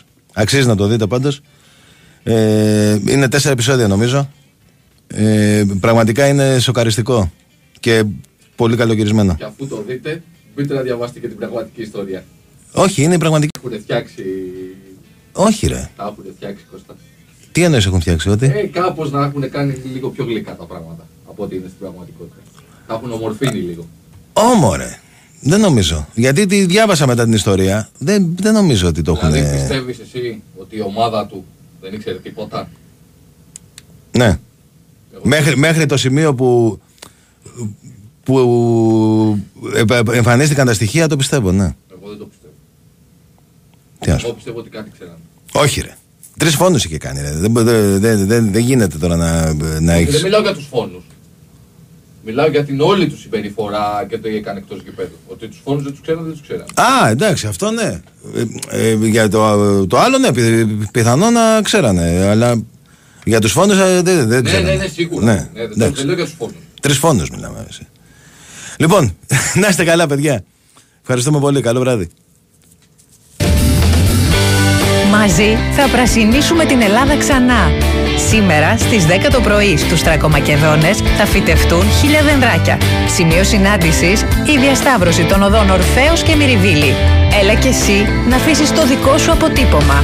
Όλοι μαζί μπορούμε.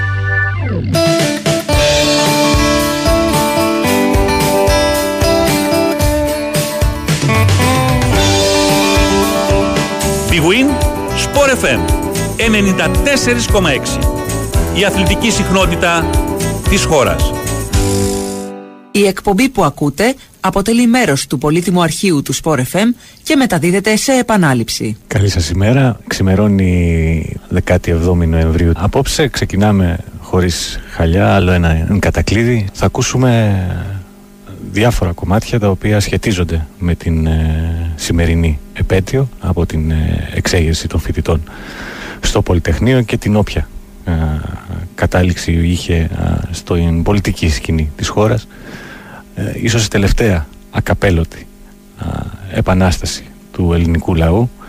Θα παρακαλέσω εάν θέλετε και έχετε την ευγενή καλοσύνη όσοι έχετε σκοπό να βρίσετε ή είστε νοσταλγοί τέτοιου τύπου πολιτευμάτων όπως της επταετίας αν θέλετε α, να χαμηλώσετε το ραδιόφωνο να γυρίσετε κάπου αλλού να ακούσετε κάτι άλλο γιατί σήμερα θα πάμε με κομμάτια τα οποία θα μας θυμίσουν έστω εκείνες τις μέρες του 1973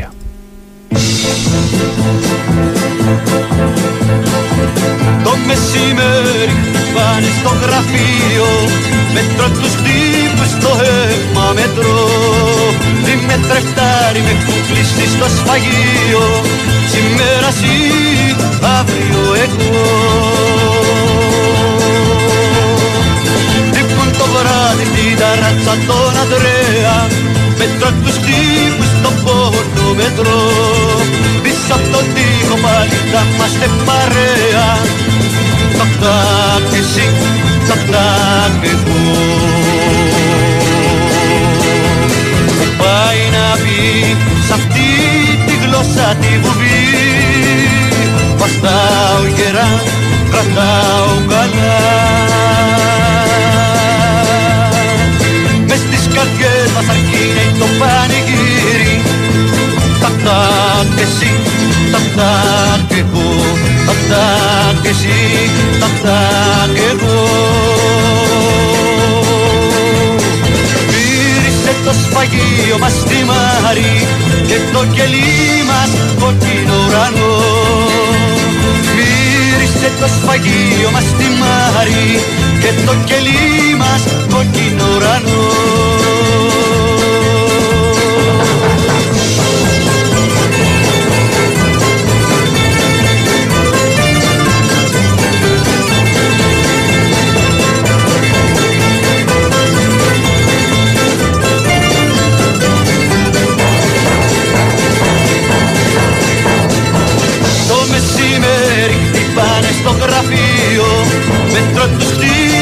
ρεύμα μετρό Είμαι τρεχτάρι με κουκλήσει στο σφαγείο